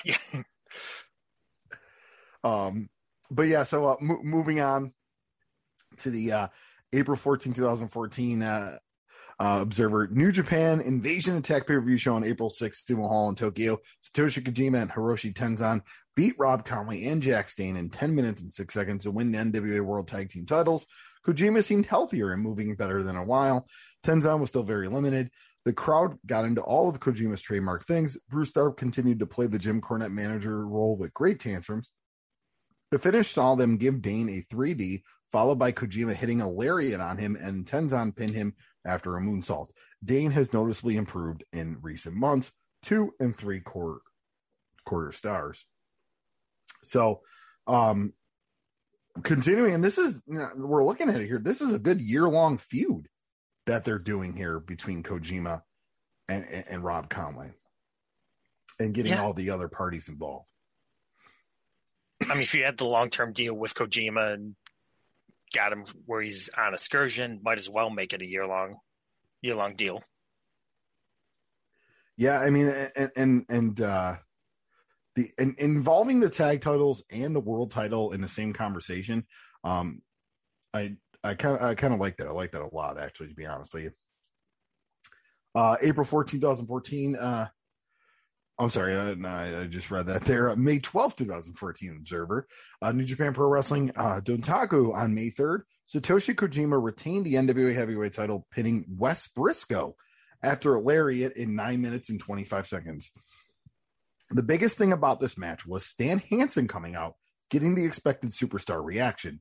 Bruce Tharp came out wearing a Jackie Gleason smoking jacket out of the 50s. The deal was with Briscoe getting a shot is that his uncle Jack was a very well remembered in Japan as NWA champion from 1973 to 1975. And he's the guy Giant Baba beat in his first one week title reign. Brown now, I'm sorry, Briscoe now has dark hair and, tr- and trunks and his tattoos all over his legs. With his hair, beard, and mustache, he looked like a 1973 Terry Funk. They pushed Briscoe as the master of the figure four. So he worked over Kojima's leg. He put the move on Kojima twice, but people weren't buying it. Kojima hit the lariat to end it. The storyline is that Hansen had taught Kojima the lariat about a dozen years ago when Kojima first went to All Japan as a regular, so he used it as Stan was watching here. Match was okay, but nothing more. Kojima was limited because he was working with a broken left hand, and Briscoe was limited because he's Wes Briscoe. That's from Meltzer.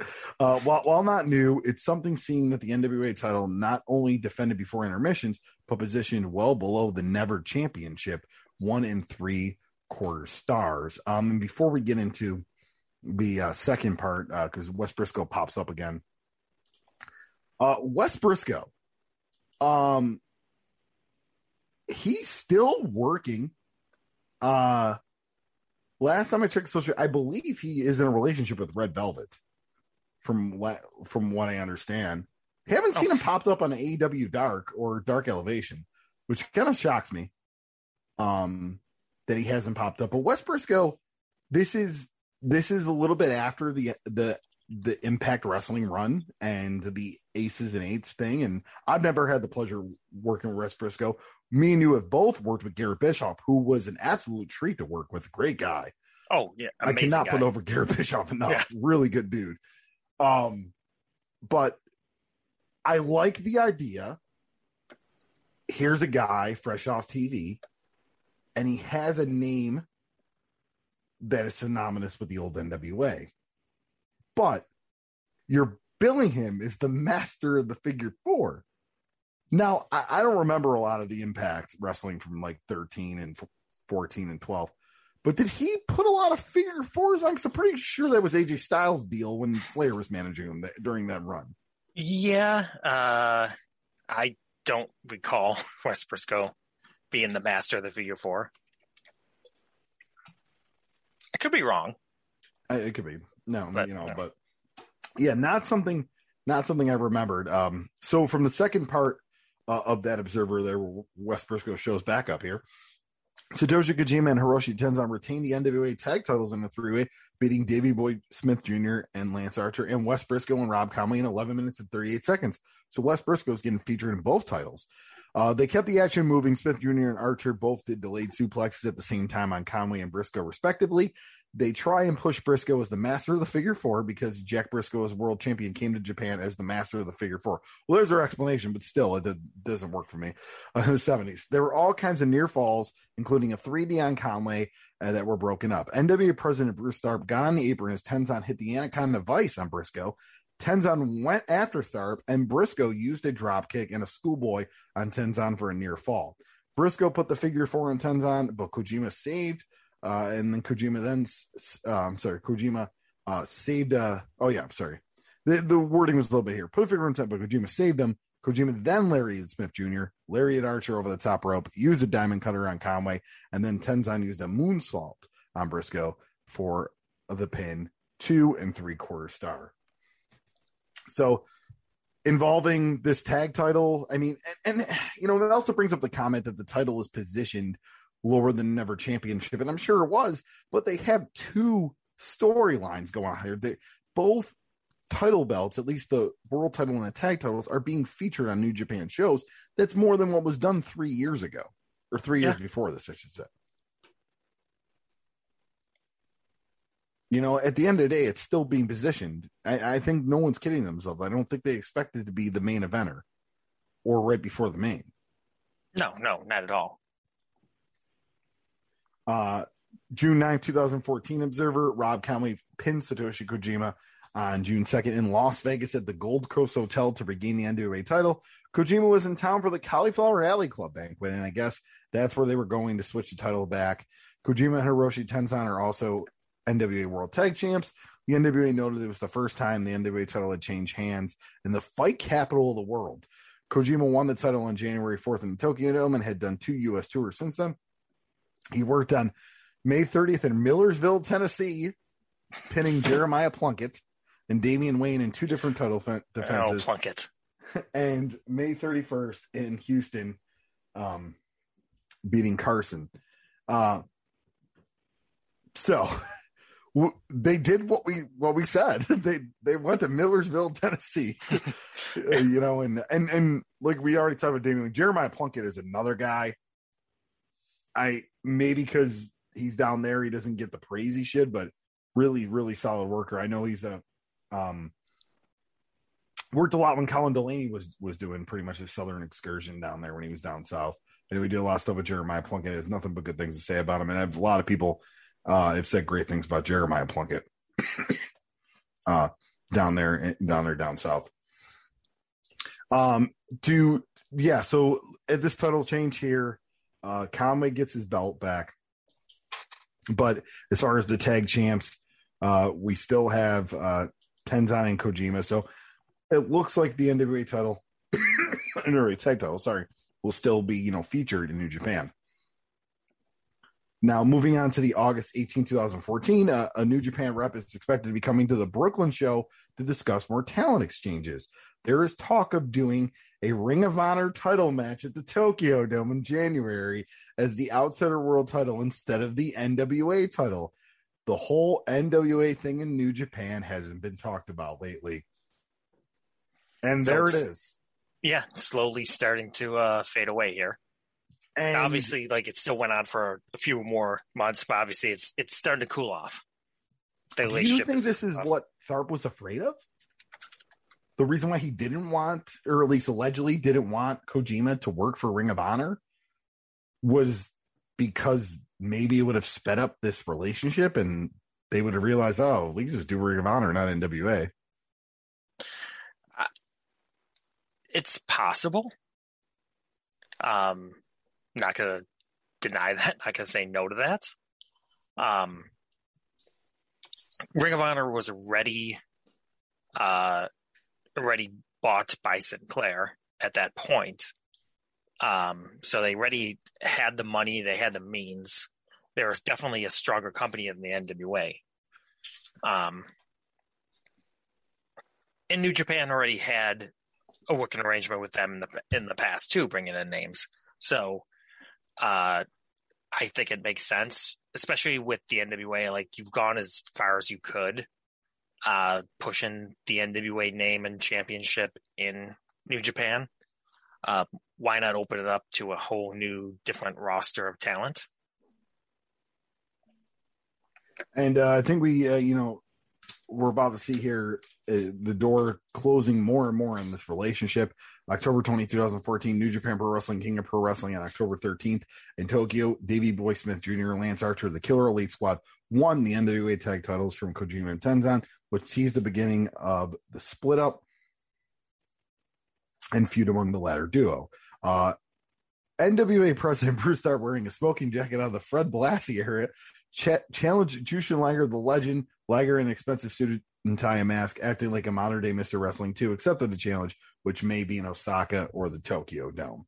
Which, okay, so yes, we do have Tharp still being involved with Liger, but you could tell, all right, now they're putting the belts on uh, back on Archer and Smith, who can defend them in the States at a pretty regular basis, that they're kind of trying to cool this relationship off.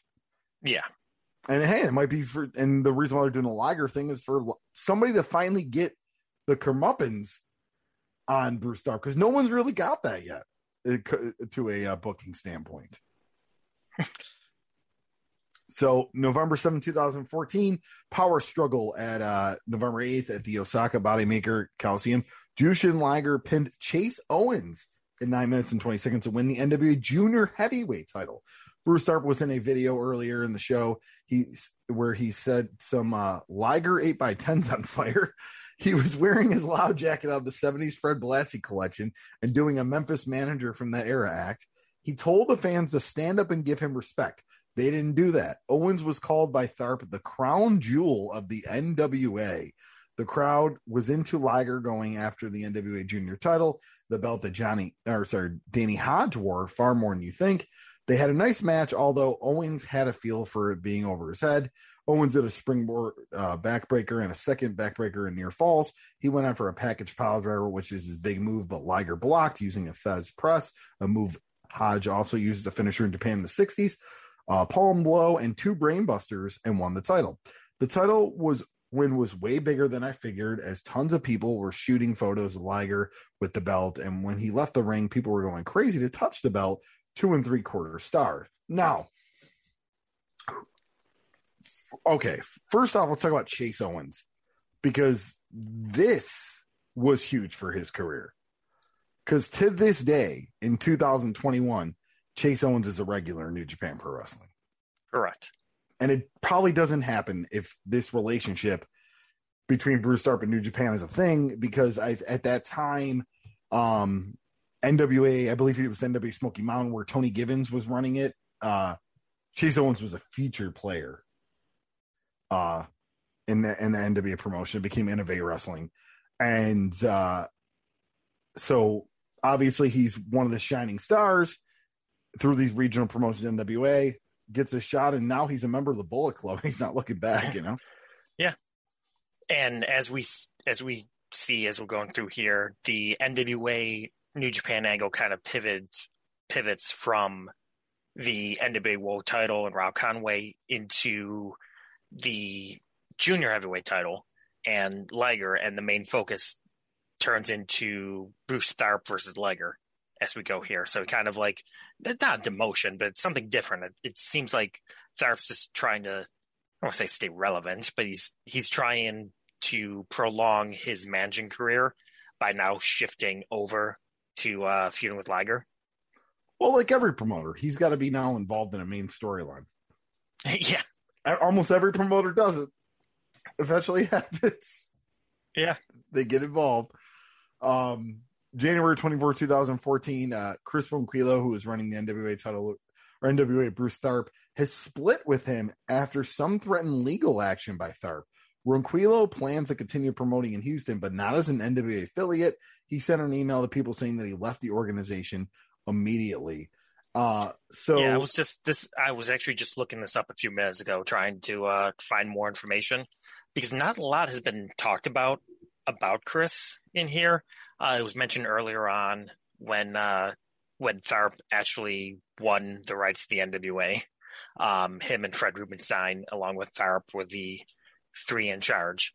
From everything I can see, um, Chris was the chief executive officer of the NWA since early 2013. Um, and it seems like he ran everything behind the scenes for uh, for Tharp. So he would work with the affiliates. He'd try to get more affiliates to come along uh, to join in with the group. Um, and really nothing nothing about why he left. Um, nothing that I could find out on here. So it's uh, could be a mystery, but uh, again, if some kind of threatening legal action and he immediately uh, stepped away, there's probably some uh, big story there and probably something that probably hasn't gotten out for a reason. Yeah, we're actually, uh, and we're getting a lot of this information from uh, Online World of Wrestling with the article that was written in August 2nd, 2014 about this. Uh, yeah, this guy was doing the grunt work. He was doing a lot of the, you know, the day to day operation stuff, the, the grunt stuff that had to be done, the phone calls, the emails. While Bruce Tharp was over in Japan feuding with Jushin Thunder Liger. yeah. Burning Liger. I'm not saying Bruce Tharp wasn't contributing and, and, and everything, but I'm just saying, like, this is a guy that you don't hear and he's really trying the to face keep, of it. Yeah, he's really trying to keep the the NWA uh, f- uh, flowing here. Um, December 15, 2014, after finishing its tag team tournament, New Japan announced the complete January 4th Wrestle Kingdom show at the Tokyo Dome, which, due to time constraints and injuries, has changed slightly from original plans and still has a few holes in it. Officially gone are both the NWA title, the NWA Junior title, and the Ring of Honor title from the card. A tease breakup uh, of Hiroshi Tenzan and Satoshi Kojima has been dropped, at least for now. This is the beginning, in my opinion, because I remember having people over for this. We watched it like not live, obviously, with the time difference, but I remember having some people over for this uh, that came over to my house and watched this. This might have been the first Wrestle Kingdom that was a big deal like not the a big deal, but a really big deal with the internet wrestling community and really kicked off that boom for New Japan Pro Wrestling. Would you? And I know this is an independent wrestling show. We don't want to make too much talk about this, but this did affect the independents. Uh, yeah. And, and and here's the interesting thing that they because due to time constraints they dropped the NWA matches and Ring of Honor this was the uh, Wrestle Kingdom that had uh, Jeff Jarrett on it. Yep, and So- Scott D'Amore, and they were in Bullet Yeah. Club. Go. Yeah. So uh, they dropped Ring of they dropped Ring of Honor. They dropped more importantly, they dropped the NWA for Global Force Wrestling. Well, Jarrett Jarrett was Jarrett was a great, great heel in Japan and Mexico, especially Mexico. Yeah. he he was very good at that. Um, and and, Oh no, and- I'm, I'm not. I'm not criticizing them for making that decision. but I they just- took an I- untested brand and they really wanted to affiliate themselves with it, other than Ring of Honor and yeah, which Ring of Honor there might have been a time constraint, they might have been a travel thing. Their relationship with Ring of Honor still continued. Uh, obviously, what culminated in the the Madison Square Garden show. Yeah, yeah. And at that time, uh, Jay Briscoe was the Ring of Honor champion. So maybe maybe the lack of star power there. Um, may, I'm just spitballing here. From their opinion, yeah, Yeah, from their opinion, it wasn't. It, yeah, it wasn't Adam Cole, it wasn't Elgin, it wasn't Jay Lethal. It wasn't like a ma- major star that has a Japanese pedigree. Um, that could have played a factor in there, but I think mo- more so it was, it was probably more than likely just the Jeff Jarrett Global Force Wrestling Bullet Club tie-in um, that just was the reason for the reason for all those matches getting cut. Uh, January 19, 2015, Observer NWA champion Rob Conway, 42 years old, underwent an emergency uh, appendectomy on January 14th. Conway was scheduled to defend the title against Hiroshi Tenzan on February 14th. So, uh, probably, uh, you know, uh, not the best thing for him to, uh, uh, to go out, but he does defend that title. He works that match, um, uh, which we'll get into later uh, on uh, February 14, 2015, losing to Hiroshi Tenzan in, in New Japan. So, I mean, the, the NWA title pops back up. Uh, and once again, it, folks, I, I can't explain how this is going on in the same era that New Japan is really blowing up. Like nothing, and like, and what I'm saying is, is like this this NWA title and Bruce Tharp versus Jushin Liger. It's so 80s and 90s, and it's happening when we're really seeing the beginning of what the business uh would really turn into. I mean, that New Japan Pro Wrestling from 2015 on became so influential. We don't have an AEW without it. You know, and and I just I kind of want to just kind of show you guys here. So we talked about that Wrestle Kingdom. This is a Wrestle Kingdom that has AJ Styles versus Naito, Nakamura versus Ibushi, Tanahashi versus Okada, Omega with the Young Bucks versus Taguchi. You know, uh Minoru Suzuki, I know who was for a while, but he, he's on there. We have uh, TMDK on the show, uh, Shelton Benjamin, the Time Splitters, Shelley and Kushida, Young Bucks, Red Dragon, Fish and O'Reilly. Like this is the era. The Bullet Club is is going on strong. This is this era of New Japan, but yeah, this is also the era of the NWA title and Bruce Tharp. I never thought this was the same stuff. I mean, I probably remembered it back then, but now here we are doing the research and doing this podcast, and it just blows my mind. I would have never thought it was in the same era. Yeah, you had uh, just two entirely different styles of wrestling going on in the same the same product. It's it's it's just absolutely mind blowing here, and the Rob Conway getting hurt, uh, def- definitely a bummer for him, and that would be that would be it for Rob Conway as far as NWA heavyweight titles, and I'm actually in, intrigued to see because I know he hasn't worked in a couple years, or at least I have not seen him advertised anywhere. But see Rob Conway's most recent history from our good friends at Cage Match. So he does work still pretty strong schedule after this, all the way up until 2019. But it's not worked since 2019. His last match is uh, November 2nd, 2019. And he lost in a tag match in Madison, Indiana. for Supreme Wrestling. So that was that that was the last Rob Conway there, but uh probably the last major run of Rob Conway is this NWA run ending in 2015. And do you think he's a guy that uh would have if say he came back today in independent wrestling, he would have a huge independent wrestling run? Uh, I don't know if he'd have a huge run. I don't. I don't think he'd have a run sort of like PCO, but I can't see him not getting bookings. Um,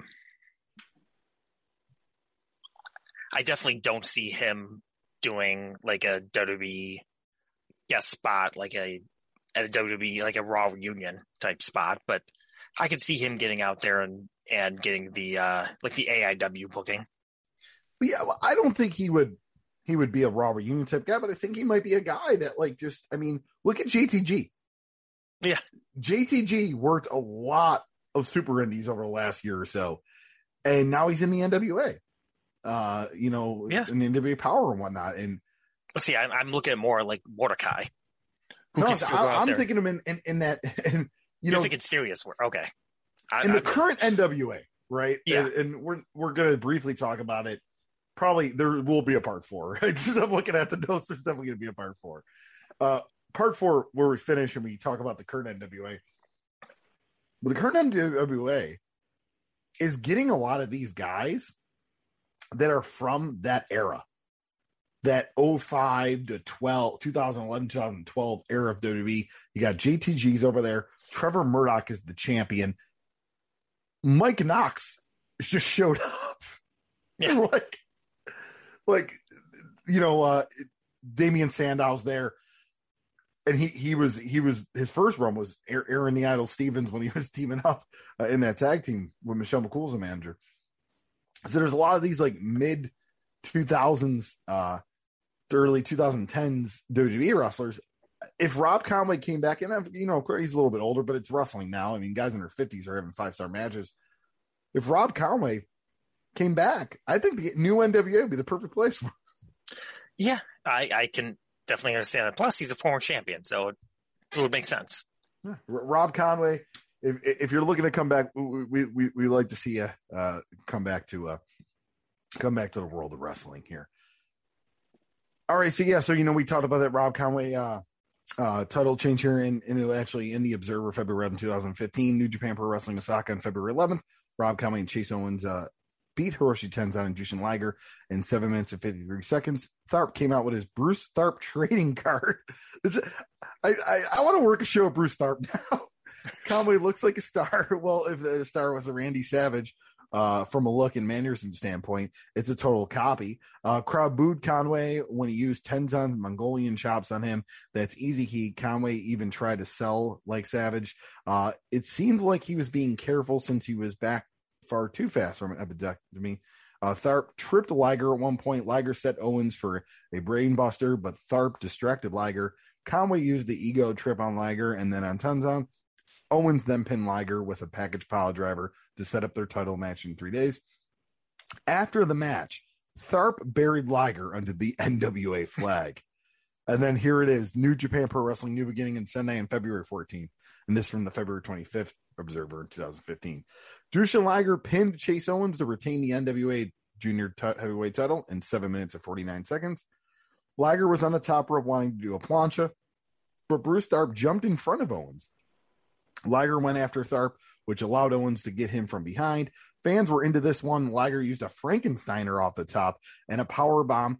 He went off the top rope for a splash, but Owens got his knees up. Owens took over, including using a gutbuster and a half Nelson into a backbreaker. He set up a package pile driver, but Liger backdropped out, backdropped out of it. Uh, they traded near falls until Liger pinned him with a European clutch, but Liger, uh, I'm sorry, which is a bridging cradle. This was better than the first match that these two had as Owens came across more ready for New Japan this time. After the match, Liger's champion challenged Tiger Mask to a title match, which has been announced for March 22nd in Amagasaki. Uh, Hiroshi Tenzan pinned Rob Conway in 11 minutes and 50 seconds to win the NWA heavyweight title. The match had a lot of heat, and fans were into the idea of Tenzan winning the title. Uh, even though it's a mid card position after all these years, the NWA belt is still some value to the fans here. Very Americanized as Tenzan used a diving headbutt and an anaconda vice. He then held the move and picked Conway up and slammed him down with the anaconda uh, buster into the vice. Tharp was on the apron, distracted ref Tiger Hattori, so he missed Conway tapping. Kojima at ringside started yelling at Hattori for missing the tap. But as Kojima distracted Hattori, Conway hit Tenzan with a belt shot, but Tenzan kicked out. Tenzan then kicked out of a spear and then the ego trip. Tenzan then used the ego trip on Conway, who kicked out. The match had great heat from here. The finish saw Tenzan go to the top rope, but Tharp tried to stop him. Tenzan gave Tharp three headbutts and then hit the moonsault on Conway for the pin. Tharp may have broken his nose, but he suffered a broken nose because he suffered a broken nose while on the tour. so, yeah, he pro- probably did break his nose on that. Because I, I I don't know if Bruce Tharp was really trained. He was around the wrestling business for a long time, but not sure if he was actually trained trained. And uh, I do believe in the match, uh, Meltzer gave it three stars. Um, I do believe that match is on New Japan World. Um, I don't believe it's on YouTube or anywhere else, but that's definitely a uh, top tier match worth checking out if you have New Japan World. And it's crazy that Conway is doing this while while while he's hurt. Yeah, yeah, he's it hasn't been that long since he he had surgery. Uh, March 16, 2015 Observer, there were a few angles regarding the NWA heavyweight title held by Tenzan. The direction for the April 5th invasion attack looks like Tenzan versus Kojima in the battle of Japan's most famous active tag team. On March 3rd, the two were on opposite sides in a 10 man tag match, and after it was over, Tenzan hit Kojima with a belt shot.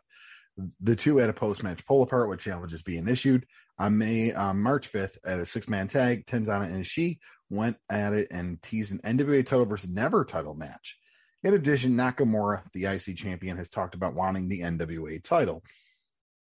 So now that it's weird, now that it's on a New Japan talent, they seem to like really focus and they're just like, we don't really anything.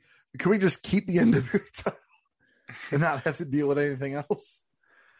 Um, April 20, 2015, uh, Steve Anthony uh, beat Jushin Liger on April 13th at the Gold Coast Hotel in Las Vegas to win the NWA Junior Heavyweight title.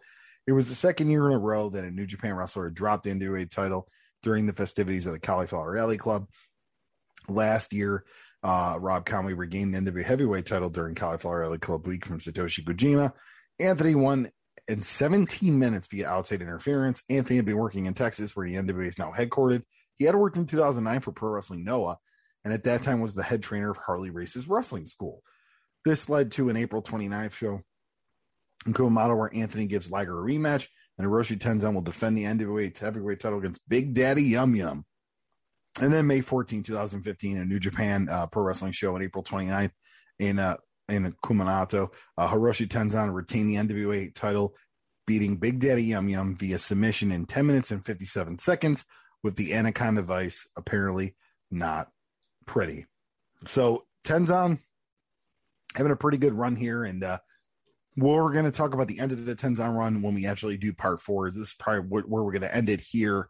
As far as the tag titles at this point and what's going on with them, they're uh, they're most primarily now uh, in the United States with the Killer Elite Squad uh, holding it until uh, you know about late uh, 2015, which we will get into later in the show there. But uh, the Squad, so they're kind of doing it back and forth. But then after they lose it, it becomes primarily a title defended in the states and not in New Japan. Yeah, mostly NWA Mid South at that point. Uh, going up, going in between uh, teams like the Heat Seekers, um, Matt Riviera and Rob Conway. Uh, just both teams just trading it back and forth for several years.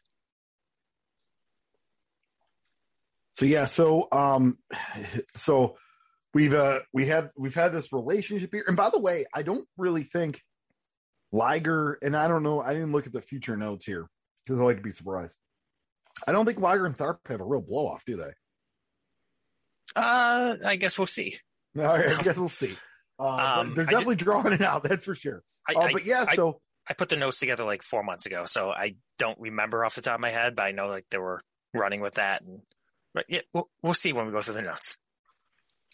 So this Bruce Tharp run starts with some questionable decisions with the seven levels of hate.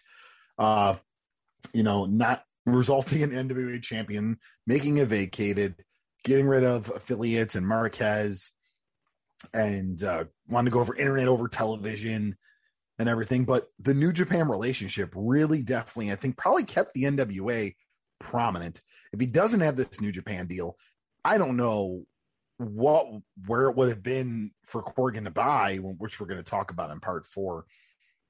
So probably a great thing to happen uh, is this relationship, and like I told you guys, I'm still mind blown. This is in that same in the same in the Bullet Club era. Absolutely mind blown. You know, so all right. With, with that, uh, any final thoughts uh, of the part three that we've talked about here the NWA title and the NWA business from 2007 to 2017?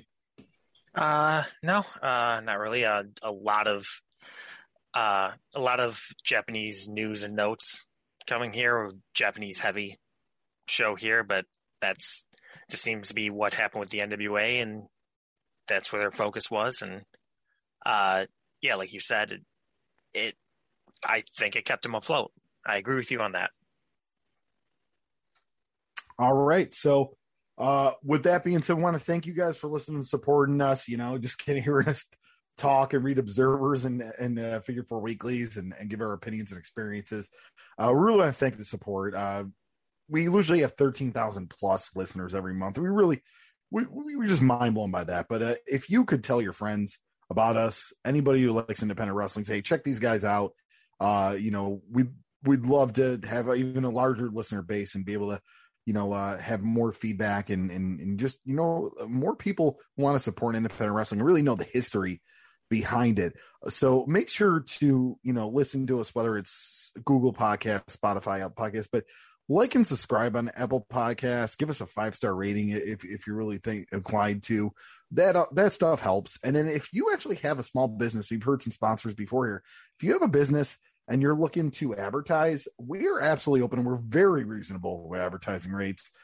Shoot us a message. You know, we'd love to have you involved. Uh, at the end of the day, independent wrestling's a community, and we're trying to really just teach about what laid the uh, groundwork of what we have now through this podcast. Um, so once again, social media, you can find me, Chris Gullo, on Twitter, Instagram, and Facebook. Uh, my upcoming schedule, uh, November 6th, I myself and uh, Jonathan Ash will actually be in Binghamton for end uh, for for Excite Wrestling. Uh, one will fall, uh, which features Matt Cardona versus Sean Carr. Also, the Heavyweight title. Colby Corino uh, gets a shot at the title, uh, as well as Anthony Green against the champion, big time Bill Collier. Uh, there's going to be a cage match tag team with uh, Kay Lothbrok and, and G Raver versus HC Loc and Masada. Uh, so there's a lot of crazy stuff going on, a lot of good stuff going on that show. That's Excite Wrestling. Check them out. And then uh, if our next episode doesn't hit, doesn't come out before, but it probably should. But if it doesn't, uh, Empire State Wrestling Wrestle Bash. We have a huge uh, show this year for Wrestle Bash. That's November 27th. Uh, they'll be in Niagara Falls, New York, and uh, we've already seen the drama king uh, Matt Rehwoldt uh, be announced. Uh, the main event's going to be Daniel Garcia defending his uh, ESW heavyweight title against Kevin Blackwood, and much more. And, and, and there's much more that's going to be at the show to be announced, but I don't want to give it all away in this podcast. Check out ESW social media for that. Uh, yeah, and that show will be out? on uh, that show will be on IWTV and all the on demands uh, short shortly after the show, within 72 hours, if I if I have the free time to get it out there. No. Anything else you want to plug, Ash? I know you're around. You're around. You're a world traveler nowadays. Um, I I need a break. Um, yeah, I've we've mentioned it before. I uh, I've been working with Go Professional Wrestling, Go Pro Wrestling, the uh, production team that handles Game Changer Wrestling, uh, Wrestle Pro, uh, Blitzkrieg, um, Northeast Wrestling, pretty much any top indie in the Northeast, we have a hand in it somehow. Um, so I've been helping out with a lot of those feds. I'm I'm the B team, so if they're double booked, I pick up scraps basically. Uh, I've been helping out at some game changer shows recently. I have um, going to help out at Hybrid Wrestling on November fifth. Uh, might have something going on uh, second week in November. Can't really say yet because I don't think it's announced yet. But uh, yeah, I've got some production work I'm doing there uh, out towards the Midwest. So just stay tuned to social media and I follow me on Instagram because I always post pictures uh, looking for clout on there. At uh, Instagram is uh, Ref Ash, R E F A S H E. Same for Twitter. Uh, don't friend me on Facebook. I don't really accept uh, strangers on there, but just follow me on Twitter and Instagram on there and uh, follow my wrestling escapades. You'll have to change those Twitter and Instagram handles to producer Ash. Uh, oh, Go, GoPro's been on me constantly to change to, to Ash GPW. um, they, they they were they were on me again today about it. I I eventually will. I just it's I've had it for ten years, and I like I hate doing that because then anyone that tagged me or not not tag anyone that like added me in a tweet, it breaks the link, and I my that would bother bother my OCD. Plus, I never right, retired. Uh, it, I never retired as a referee. That's true, yeah, and. yeah. uh you, you didn't even show, ref the last TCW CW shows or comeback shows. You did the production, so no, it, it and it was brought it was brought up. Uh, I was I was told I'm taking a bump, and I'm like, no, I'm not. um, yeah, no, I think my last ref show was St. Thomas, Ontario, Canada for Smash, uh, pre-pandemic. bustling community. oh yeah, uh, there's a subway, and that doesn't have provolone. You can't get provolone for some reason in subways in Canada. Um, but yeah, uh, thanks for reminding me. Uh, 2CW, we did our big reunion show. Uh, 2CW was a big time, uh, pretty big Fed up in central New York from 2006 2015. We did a uh, double shot reunion show in Binghamton and Syracuse, New York, a few weeks ago, uh, September 30th and October 1st. One show's live one show is live to tape, one show is live streamed. They're both available right now at uh, 2CW's YouTube page, which we found at the number two, 2CWlive.com. That goes right to the YouTube page. Both are on there. I I produced, directed, edited those shows. So uh, check them out, give us feedback. Um, a lot of surprises on there. Uh, the Dark Order work, Negative One made an appearance that kind of went viral. So yeah, check it out there. I know uh, the great Chris Gullo uh, made an appearance there in the crowd. yeah, I, I, was not on the show. I was hanging out. Yeah. Um. Uh. Yeah. So yeah. Yeah. Great stuff there. Too. And we people ask us all the time. Well, do a two CW episode. Maybe eventually, but you thought XPW was a lot of parts. The NWA was a lot of parts. The, the fact, all the knowledge you have, Ash. We're, oh, we're talking, would be, we're talking eight yeah. nine parter two CW. Oh, it, th- there's so much parts. like how much of an asshole Bubba Ray Dudley is. Yeah, it would be a part by itself. Those are the opinions of Jonathan Ash, not of Chris Gullo. I you think it's a lot of the busted open nation listen to us. so I, I, I, I, I think Bubba would admit that he, that he can be right. Like I'm not saying anything out of line there. Um. Also, if you want, if you're haven't got enough of my voice. I'm also on WrestleNomics every uh, Sunday. Uh, well, we release Monday, but we record every Sunday. Yeah, usually around release every either Sunday night or Monday, uh, where me and Brandon Thurston break down the uh, business of professional wrestling. You can check out WrestleNomics on Instagram, Facebook, and Twitter, and check out Brandon Thurston on Twitter. He's always putting up graphs and charts and, and breaking ratings news before anybody else uh, in the world of professional wrestling. And then uh, just real quick to our listeners, if you're fairly new to the show or you came post XPW episodes, go back and listen to the XPW episodes. We've had a lot of people digging back into the archive this month because of the dark side of the ring. Uh, and we did multiple parts on XPW and really dug. Now, I will say this the dark side of the ring episode, I didn't know about the apparition. We didn't bring that up. the apparition of Messiah. I would have loved to talk about that, but we co- we did cover most of the stuff that was in the episode in, in a lot more detail, and um, so check it We out on 10 our previous episodes. Uh, yeah, we went ten hours on there. yeah for, for xpw other than that um you know uh hope you all in, have a very safe halloween and then uh, if we somehow don't record before they have a happy thanksgiving um for jonathan ash i'm chris Gullo. thank you keep supporting independent wrestling and keep supporting rediscovering the indies